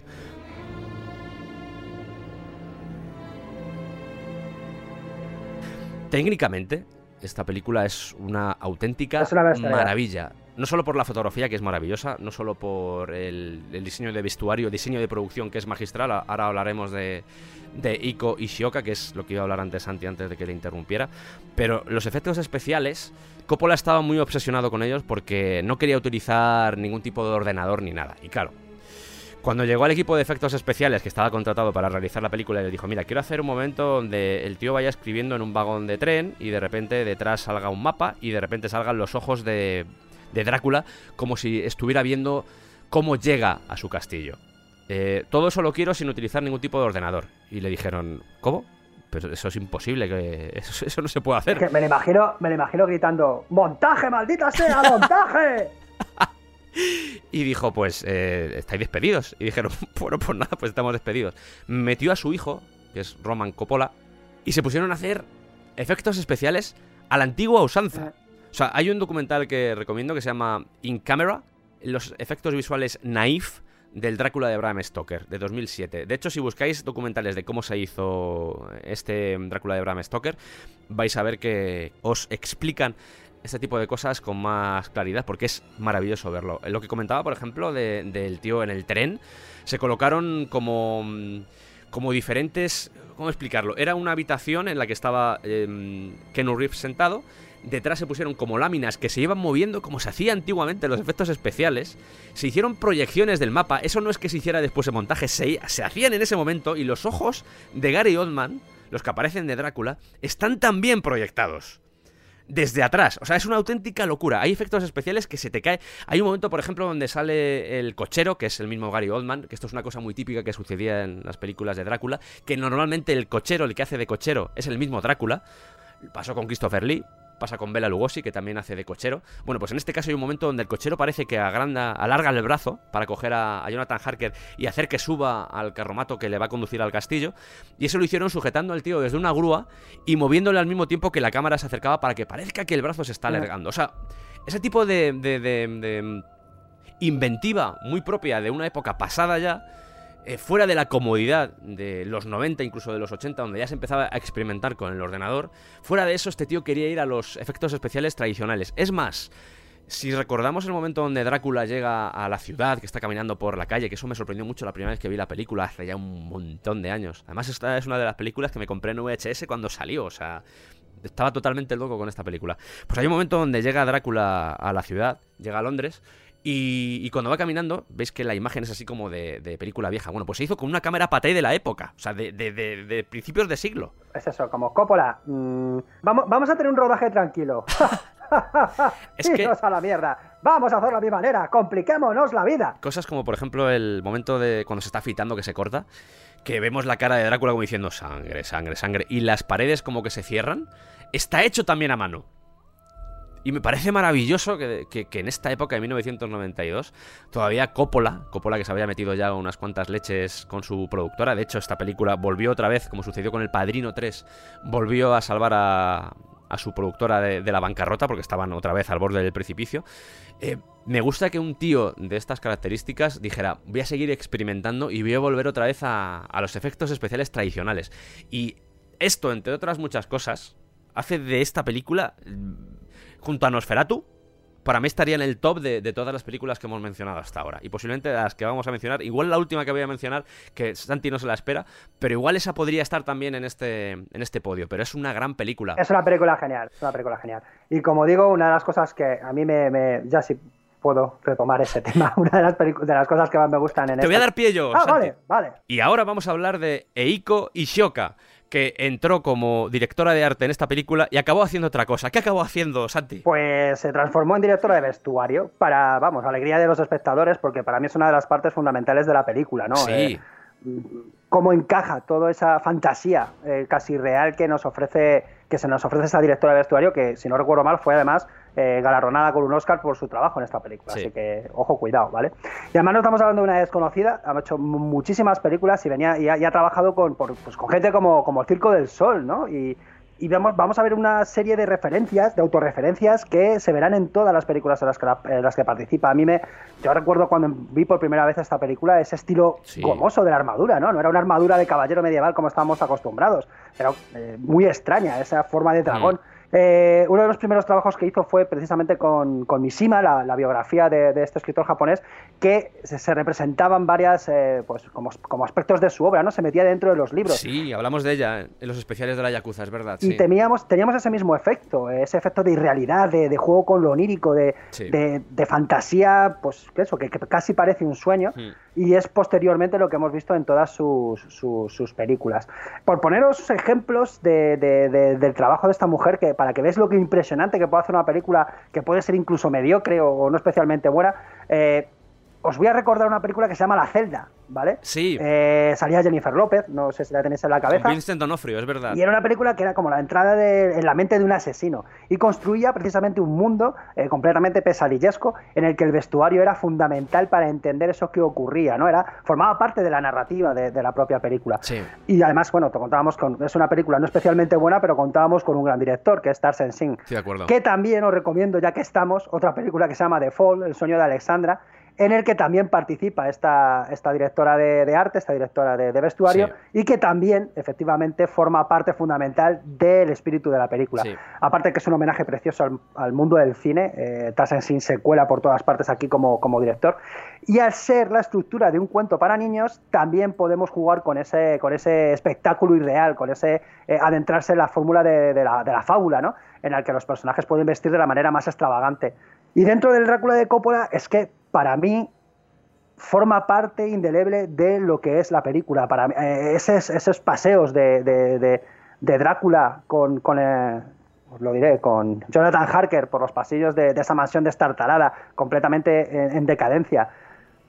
Ese vestido larguísimo, que es casi una proyección del propio Drácula y que Es da un toque de color al lóbrego aspecto de, de- de la mansión, eh, no sé, para mí es que entra por los ojos y, y hace mucho ese juego con los colores, con la, con la idea que tiene el propio, Coppola de cómo funciona su película. Como hemos comentado, es que aquí todas las piezas se encajan y, cómo no, el vestuario es otra de esas eh, maravillas que nos deja en la retina eh, el Drácula de Coppola.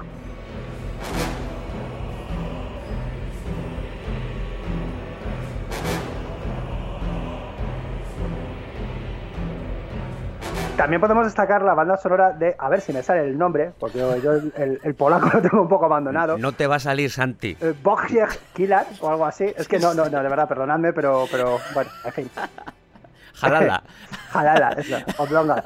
Eh, lo siento, no, no me saldrá jamás pronunciar bien el nombre de este señor, que por otra parte es un excelente compositor, ¿vale? Sí. Eh, de hecho, era un músico relativamente conocido en su país que llamó la atención de Coppola precisamente porque podía dar ese toque mm, exótico ¿no? de, de- de Europa del Este a, a la película, ya que el personaje pues viene de, de esta zona. Y consigue una partitura, bueno, apabullante que, que da mogollón de empaque a momentos clave de la película y que mm, mezcla a la perfección el espíritu romántico gótico ¿no? que, que- que Coppola imprime a la película con ese tono exótico eh, de, folk, de folclore popular de la zona en la que, en la que estaba en- bueno, está enclaustrado el, el príncipe Bala, Balak, Balakio. ¿Es Balakio? Balakia. Valaquia. Estoy yo Valaquia. bueno con, con el este de Europa. Y bueno, es una, otra de las partes fundamentales de la película, otra clave del éxito, que además fue un, funcionó muy bien en ventas. De hecho, en países del este de Europa fue número uno, precisamente por esa mezcla que, que resultó tan curiosa y que también consagró un poco a este, a este compositor. Me gusta mucho que es una obra muy de cuerdas, muy basada en las cuerdas, pero las cuerdas están utilizadas de una forma que es como si fueran cuchillos. No sé si tú tienes esa sensación. No sé, tiene una textura especial la música de esta banda sonora. Porque es como muy afilada. No lo digo simplemente por la referencia a los colmillos, ese tipo de cosas, sino es como si fueran muchos cuchillos rasgando las cuerdas. Es la sensación que yo tengo, ¿eh? Está como muy afinado al límite, ¿no? Sí, sí, sí, sí, muy agresivo. Mira, muy, muy Bernard Herrmann, por hacer una, una referencia a otro compositor clásico de la historia del cine, Bernard Herrmann. Eh, Todos tenemos en la mente Psicosis, pero también está por ahí Vértigo, hay un montón, hasta Jason y los Argonautas. Bernard Herrmann tiene un montón de bandas sonoras y es ese tipo de textura también. El que usaba Bernard Herrmann para escenas así un poco tensas y esa preparación que tiene la- el tema principal de Drácula, no sé, es como que te va envolviendo. Y eh, mola porque artísticamente todos los elementos que componen esta película al final forman un todo. Eso es, es que está todo muy bien escogido, es que todas las piezas encajan, eso Muy es. bien complementado todo. Y acaba de tronar. Vamos a morir todos. Hizo luego bandas sonoras para Polanski, por ejemplo, La Novena Puerta. El pianista creo que también es este compositor. Y... La muerte y la doncella, La otra película que colabora con él, que son, por, eh, vamos, la banda sonora del pianista es sobrecogedora. ¿eh? Y, y, mira, la de la muerte y la doncella no la recuerdo ahora mismo, pero esa película me gustó mogollón, así que la banda sonora tiene que ser cojonuda. Y hay otra canción, hay otra canción que se convirtió también en... Seguramente lo de que fuera número uno fue una mezcla entre la banda sonora de este tío y la canción que se incluyó, una canción de amor, Ujú. canción de amor para un vampiro, que está mm, de Annie Lennox, de la cantante de Eurythmics, por ponerla así un poco en, en situación.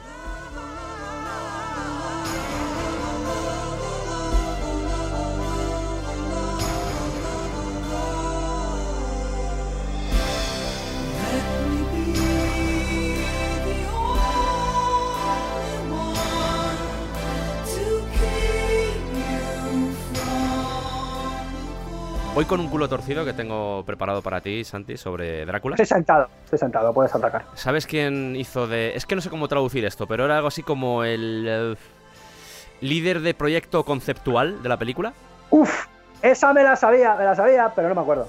Jim Steranko. Eh, ¿ves? Claro, Jim Steranko. Esteranco, que ya era un señor muy vetusto a estas alturas, pero... Sí, ya tenía su edad, sí. Joder, no, pero, pero claro, Esteranco, es que si hay un, un señor que nos rompió a todos la cabeza precisamente con, con posiciones de cámara locas, en Sí. este caso en el mundo del cómic, entenderlo de posición de cámara, Sí, con Nick Furia, por ejemplo. Nick sí. Furia es arte pop. Y ya que estamos hablando de cómic, recomendar de nuevo, aunque no se publique en España o sea complicado de encontrar en España, el Drácula de Mignola, que apareció justamente con, con esta película, con la salida de esta película. de esta Sí, muy, muy, una versión muy, muy, muy chula de Mignola, como siempre, Mignola visualmente es, es una auténtica pasada. La elección, estamos hablando todo el rato de, de Gary Oldman, hemos hablado también de, de Keanu Reeves, de Winona Ryder también. Pero, por ejemplo, el, el papel de Van Helsing originalmente se pensó que lo hiciera Liam Neeson, pero gracias al éxito del Silencio de los Corderos en el 91, dijeron, oye, ¿por qué no elegimos a Anthony Hopkins? Y al final se quedó con, con el papel. No tuvo que forzar mucho el acento, al contrario que, que Winona Ryder y Keanu Reeves, que, que tienen acento británico, pero que dices tú, ¡uy! Eh, lo mismo soy de Wisconsin, ¿eh? ¿Eh? ¿Eh? Algo está pasando Sí, ahí. además mola el Van Helsing de esta película porque es un personaje también bastante diferente. Es un loco, es un Sí. zumbao y dice unas cosas Sí. rarísimas, está todo el rato provocando. Sí, nada, se, se dedica a provocar todo el rato a, a- a las, a las chicas, sobre todo, ¿no? Como- La escena del baile, por ejemplo. Ujú. Mola- esto en el making of, insisto, podéis verlo claramente porque la escena del baile donde hay un momento, hay un momento muy claro donde Van Helsing se acerca mucho a Mina y parece que está intentando hacer algo raro con ella. Realmente la está oliendo para ver si Drácula ya la ha poseído. Y, y eso te lo explican en, en el making of y, te explican cómo fue una idea de, de Hopkins, que le dijo a Coppola, oye, ¿por qué no probamos esto? Y dijo Coppola, adelante, de caña, ¿sabes? O sea, no te voy a decir yo que no.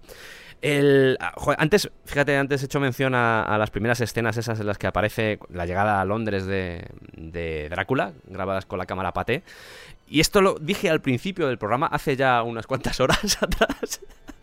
Pero hay un momento donde aparecen, o donde pasan al lado del Teatro Liceo de Londres, con una especie de homenaje a, Bram Stoker y a Henry Irving. Eh, hay muchas curiosidades alrededor de esta película, vamos a ir dejándolo ya, pero mm, es una película que os recomendamos como siempre ver. Coppola en, en- en su clímax, por decirlo así. Sí, en un, momen- en un momento muy álgido de su Sí, en un carrera. Momento- esta, sin duda, entre sus mejores películas, vamos, eh, seguro. Un momento dulce. Hay un homenaje también a, a Gustav Klimt en el, en el vestido kabuki que lleva Drácula al final, a la obra El beso también. Hay una referencia ahí de, de la diseñadora de vestuario que es, a mí me parece también brutal. ¿Ves, ves un poco como... Claro, vemos la armadura en la película y nos da una sensación, pero cuando ves el making of y ves que se está cayendo al pobrecito, se le caía a Gary Oldman, se le caía todo el rato, y el tío estaba Ya, parado, porque como ya, tiene tantas ya. piezas, que es así muy draconiana también la, la- la armadura. De hecho, se basa en eso. Es, obviamente es. Drácula, el caballero del dragón, etcétera. Juegan un poco con ese elemento. Y, y de hecho, lo, evidencia claramente la película con lo de yo he luchado por Dios. Y le ponen ahí luchando, le ponen batallando. Que em, todas esas escenas de batalla originalmente estaban planteadas para hacerlas en plan guiñol, como sucede después cuando van Mina y él a, a un sitio donde hay figuras, guiñoles que están Es haciendo. que esa escena es brutal. Eh, mm, estamos hablando de una escena en la que están eh, Drácula y, y Mina posteriormente en un restaurante. Sí. Y bueno, aparte de, de- de- de, pues, ese exceso que va a poner eh, Coppola en toda su decoración, de fondo vemos pues como que hay un baile y lo único que vemos es un juego de luces y sombras, que es otro homenaje al guiñol. Y, y él lo recupera para dar mayor empaque incluso dentro de la época en la que estamos hablando a, a su película. 95 años hacía de, de la salida de la novela y 80 años de la muerte de Bram Stoker cuando salió esta película.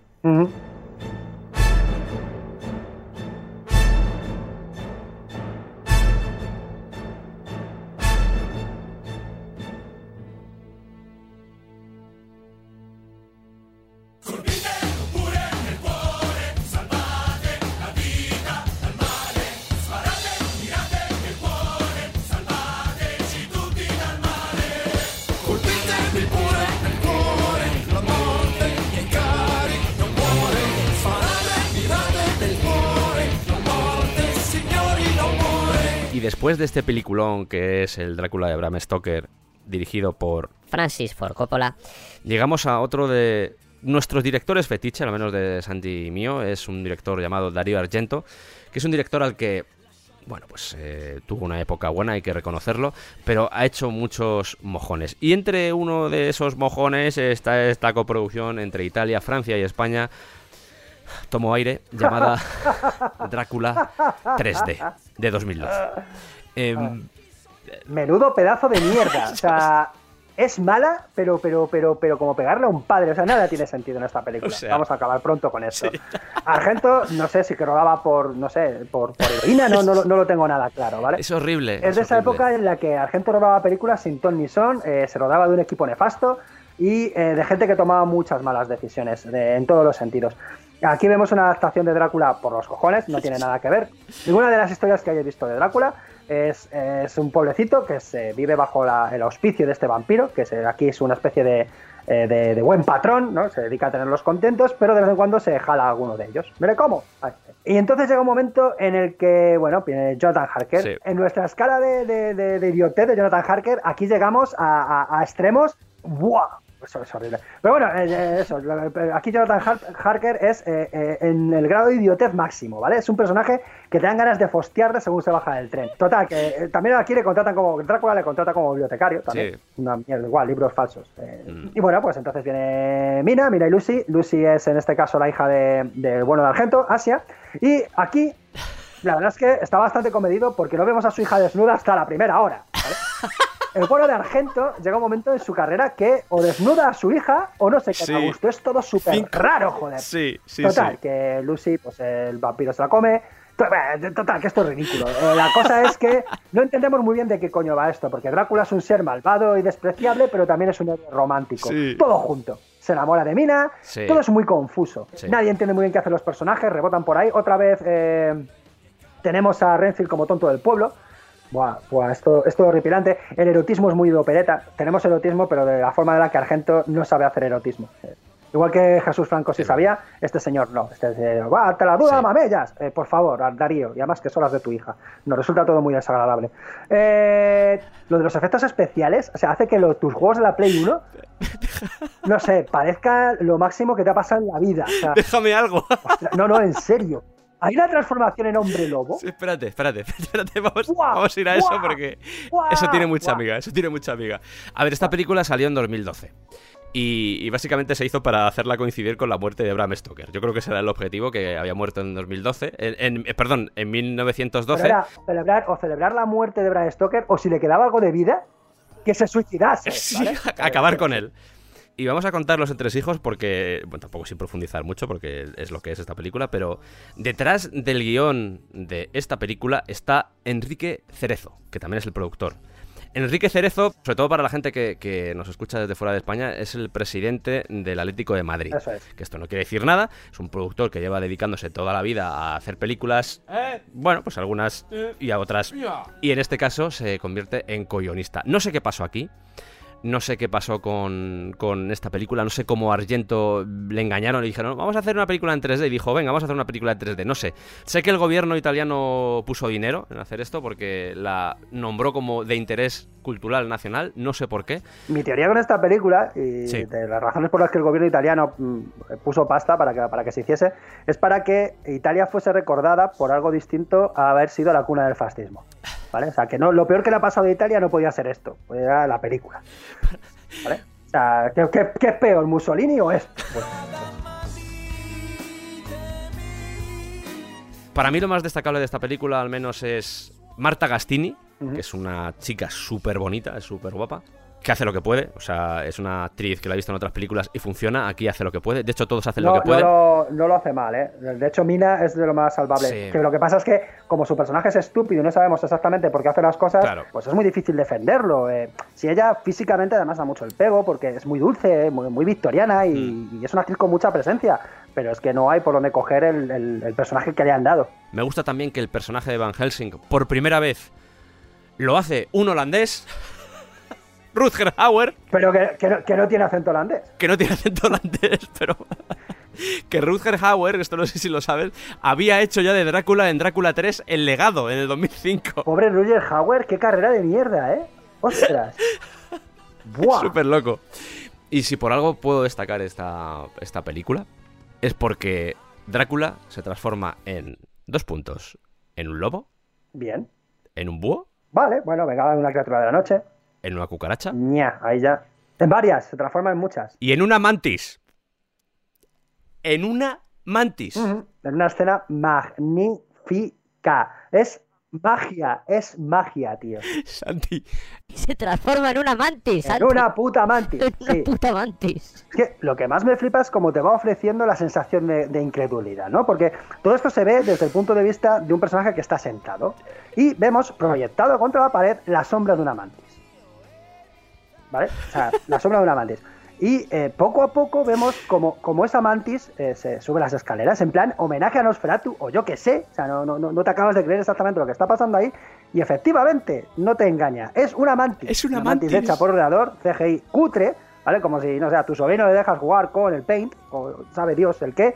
Mira, mira, mira, mira, qué desastre. Y lo que me flipa, Guau, lo que me flipa de, de- de- de esta película, y una cosa positiva en cierto modo también, y lo que te hace decir, bueno, vamos a verla hasta el final porque no sabes nunca lo que va a pasar. Eso sí es verdad. Es todo tan incoherente y es todo tan. Está todo hilado de forma tan mala que dices, es que, es que me puedo esperar cualquier cosa. Y eso te hace en el fondo ver la película porque dices, Claro. aquí puede pasar cualquier cosa ya. O sea, Claro, es que Drácula, Drácula provoca una masacre y en la escena siguiente está en plan llorón, ay, soy un señor de la noche, pero tú me ablandas el corazón, cariño. O sea, dices, ¿qué, qué, qué es esto? ¿Por qué? ¿Por qué hace esas cosas? es que os lo estamos contando.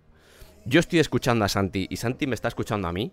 Y aún habiéndolo visto, Sí, sí, cuesta creerlo. Eh, Es, es que dices, es que no, es que está de coña, Santi está de coña, no aparece una mantis, no, no, aparece una mantis en la película y es es- es súper loco, ya os digo, es una película que, eh, la verdad es que, siendo ya un poco más serios, es una película que a, a mí particularmente me dio mucha pena verla porque Claro. es una película de Darío Argento, Da- Darío Argento es un director que sí, que sabemos que ha hecho mucha mierda, de hecho, eh, anterior a esto había hecho El fantasma de la ópera, que También, también. ta- también es un poco joder. Ostras, el fantasma de la ópera, inciso, en esta, en esta, pone a su hija a cuatro patas.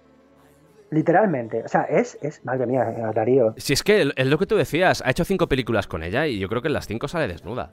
Que no pasa nada, ¿eh? Quiero decir que es una elección de, de- de guion suya o de quien sea, o de sus tío. perversiones o de la hija, o yo, me da igual, pero que, que no deja de ser curioso. Pero lo que iba a decir es que es un director que nos ha dejado grandes películas, películas que amamos, Santi y yo. de hecho, estamos los dos ahí esperando a ver qué tal han hecho el, el remake de Suspiria. Joder, Fenómena, eh, Rojo Profundo, El pájaro de las alas de cristal. Yo que sé, hay una serie de filmografía de Argento que, como bien ha dicho Santi, se movía muy bien en un género y empezó a desligarse de ese género intentando hacer otras cosas y evolucionar con los tiempos. Y lo malo es que se quedó como. se quedó enganchado en una época. Y no supo reaccionar muy bien ante los cambios que se le venían a Argento. Y es una pena porque ves a un director que ha hecho grandes cosas, ver películas de este tipo, película por llamarlo de alguna forma, y dices, joder, tío, ¿qué te ha pasado, Argento? ¿Dónde está el cine, tío? Es que no hay cine en esta película, es que parece... Nada, es que, es que ves, ves la ambientación y parece... Joder, parece que está hecha en, en chinchón, tío. O sea, eh, pero en chinchón actual, que faltan los coches y las cosas que dices, tío, pero el tren digitalizado. O sea, no sé, hay una serie de cosas que entiendo el objetivo de la película, entiendo que, que querían hacer una película 3D, etcétera, pero, joder, tío, que tú, tienes, tú tenías cine. ¿Dónde está el cine que tenías? ¿Dónde está? ¿Dónde, ¿Por dónde se te fue? Es un tío que ha influido a, a- a- a directores a patadas. O sea, Claro. es que es un antes y un después en el cine de, de- de género, tanto en el diálogo como luego a lo mejor cuando ya se puso un poco más eh, sobrenatural, seguía haciendo buenas películas. Pero el, el efectismo cutre, porque es eso, cutre, que tiene esta película que parece de director Nobel. Es que no me puedo creer que este tío sea un director que marcó una época. Ese es el tema. Y es que este es un chaval que acaba de empezar, que no tiene ni, ni, ni puñetera idea de, de- de- de cómo rodar una película. Y dices, bueno, pues venga. Pero es que es, es que es Darío Argento. A mí me dio mucha pena ver esta película. Me dio mucha pena. Más allá de, de la mantis y todo esto que me produjo mucha gracia y ciertas cosas que dices, madre mía, pero, pero entiendo que estos artistas tienen sus, sus sueños y su deseo artístico de, de intentar seguir haciendo cosas y creando.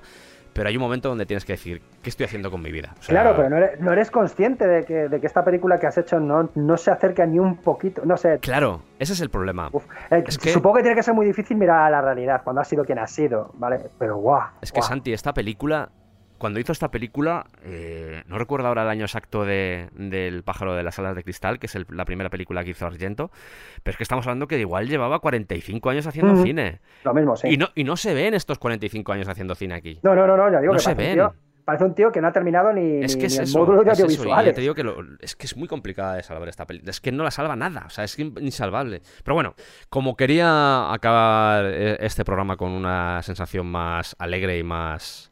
Tengo miedo sé. ahora mismo. No, no tengas miedo, no tengas miedo. Bueno, salieron más películas ya en, en- en el nuevo milenio, en la entrada del nuevo milenio en- salieron películas. Hotel Transilvania es una película divertidísima, han salido dos partes, incluso tres partes. No sé tercera, cuántas partes han tercera, salido la de. Sí, ha salido, acaba de salir la tercera parte de Hotel Tran- Transilvania, una película muy divertida donde sale Drácula también.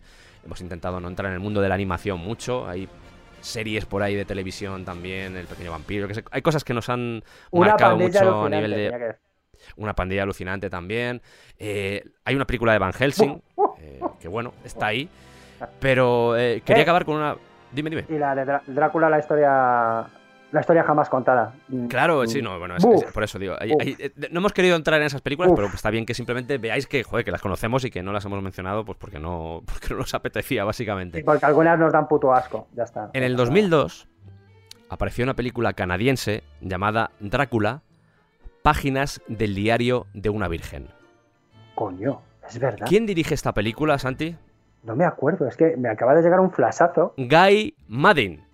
Claro, claro, mi, mi Guy Madden, claro. Todo encaja, Claro, todo claro, encaja. claro, maldita sea. Acabar de, había que acabar hablando de Guy Madden, Sí. otro de mis fetiches. Claro, claro, yo lo sabía, digo, no me ha dicho nada de esta película Sí, y yo creo que no sí, se acuerda. No me acordaba. que, el, que el vampiro en realidad, aquí en, en este caso, Drácula es, es oriental, lo hace Zhang Wei Qiang. Es, visualmente es una Eh, maravilla. además hay mucho baile en esta, en esta película, hay mucha danza. Es- Es una película muda musical. O sea, es, es como, es cine mudo. Pues como la película que comentamos. Esto eh, creo que lo hicimos en el especial 100. y ¿Elegiste esta película, Santi? Yo creo que fue en el especial 100 donde elegiste esta película. Sí, elegí una película de Guy Madden, efectivamente. Sí. eh, que es un director que me fascina porque siempre hace un cine eh, fuera de lo normal. Es un tío que arriesga muchísimo, en un homenaje constante al cine, además. Ama el cine y ama el cine mudo. Casi todas sus películas tienen referencias a- a- a- al cine más primigenio, ¿no? Y esta película, eh, he de decir que, hombre, es dura de ver porque, Hmm.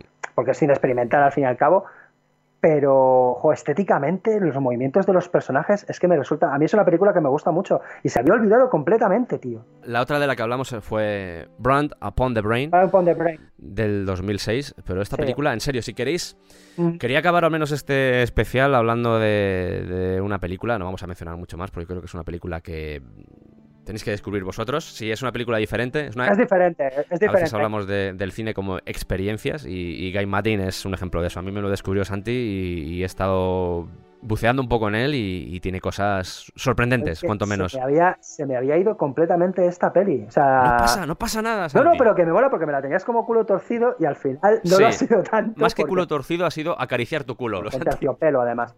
Ha sido hasta bonito. Sí, sí, sí, pero gran película, gran película, es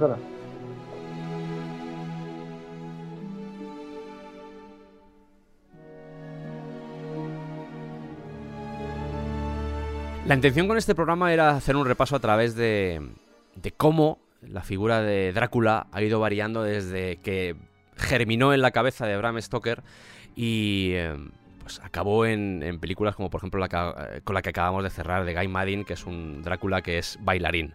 Eh, siempre que hacemos programas especiales sobre cine, me gusta mucho y es una cosa que, que cada vez que, planteamos este tipo de contenido, es una cosa que hablo mucho con Santi, me gusta que quede reflejado el viaje, una evolución.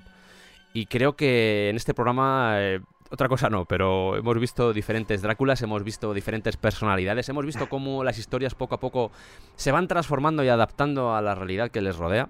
Y hemos visto desde esa visión de cine mudo, hemos visto la versión de Bela Lugosi, la versión de Christopher Lee, hemos visto la de Jess Franco, y vemos que al final, como pasa siempre, como pasa en este tipo de géneros, como pasa en este tipo de personajes que ha sido tan tocado en, la historia del arte, puede ser, por ejemplo, hablábamos antes de Sherlock Holmes, que yo creo que está un poco más anquilosado y está un poco más enganchado, aunque está ahí la versión de, de Guy Ritchie, por poner un ejemplo.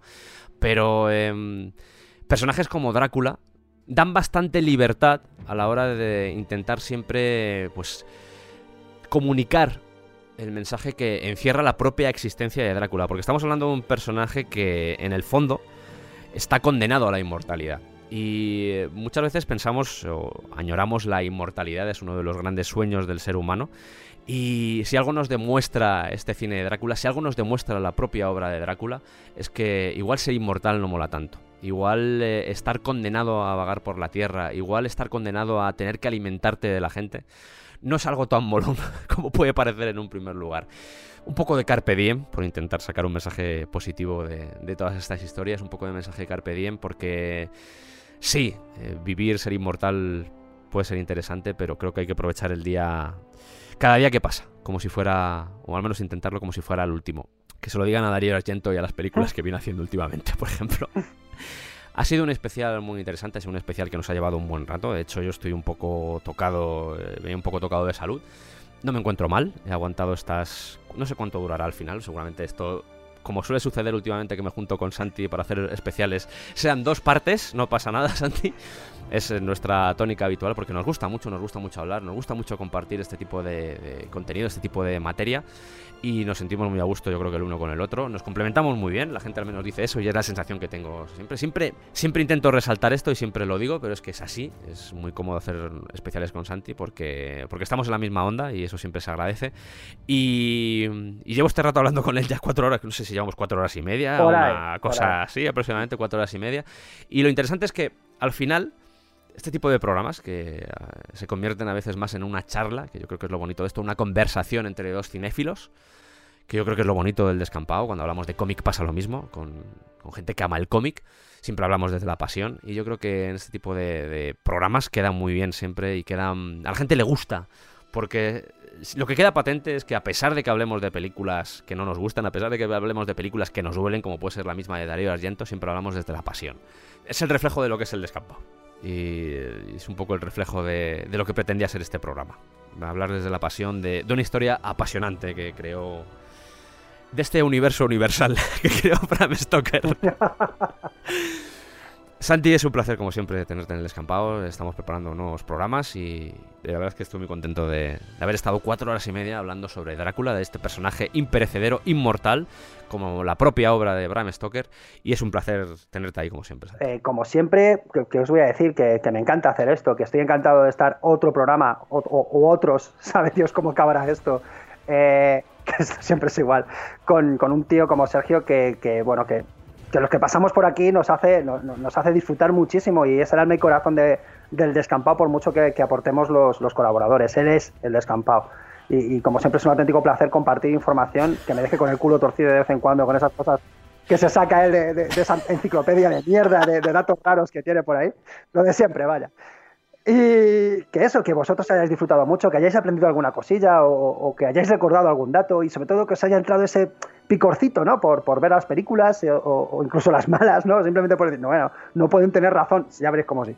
No sé, eso, como siempre, encantado de que haya un feedback entre, entre la gente que hacemos el programa y vosotros al otro lado de, de las ondas y que nos encanta saber qué, qué tenéis que decir aparte de porque nos gusta que nos echéis flores, también para todo lo contrario, ¿no? Para decirnos, menuda mierda que os habéis marcado o, o algún dato que conozcáis vosotros y enriquezca todavía más la experiencia, ¿no? Como siempre, encantados de que vosotros aportéis lo que sea a- a- al descampado. Y, joder, que me han entrado muchas ganas de jugar al Castlevania, ¿eh? Es verdad, no hemos hablado de Castlevania, es verdad. Y además, he de decir que, que empieza la temporada, que ya estamos trabajando en programas nuevos, eh, viendo ya mucha, mucha mierda, como siempre. Vale. Esto, esto no, no, no nos salva a nadie. Y que creo que, que igual, que vamos a seguir buceando por la historia del cine, que es súper interesante. Aparte de ver las películas, la historia de las películas, sabéis que nos apasiona. Y pues queremos compartirlo con vosotros, así que estamos trabajando ya en, en cositas. Eh, por supuesto, leed el libro. Es un libro que, que bien ha dicho Santi, que lo ha leído ahora y que, bueno, pues ha envejecido un poco mal. Pero si no habéis leído nunca el libro, la primera experiencia va a ser maravillosa, sobre todo porque os vais a sumergir en. es como si fuera un documental. Vais a ver cómo Bram Stoker os está contando un documental que se basa en Drácula. En serio, muy recomendable el libro y sobre todo las películas que os hemos mencionado que son más reseñables. eh, disfrutadlas porque hemos intentado no hacer muchos spoilers, pero bueno, seguramente alguno se nos haya escapado. Normalmente muere Drácula o spoiler, eso sucede en casi todas, por no decir todas, o sea que más allá de eso, os recomendamos que, que echéis un vistazo y que más allá del libro, veáis también las películas que os hemos dicho. Por ejemplo, la de Coppola, que es, es muy buena. Gracias a todos por escucharnos y nos vemos en el siguiente especial. Adiós. Chao.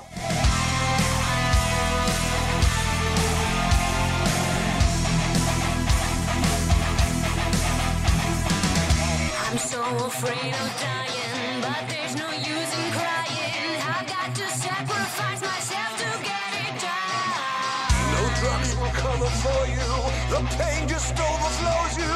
No need to pray. Within the hour you'll be gone. Trails of blood trickling down your neck. Las tres vampiras, sí, sí, Con las tres diablas Drácula en plena orgía, no sé, satánico-sexual sangrienta.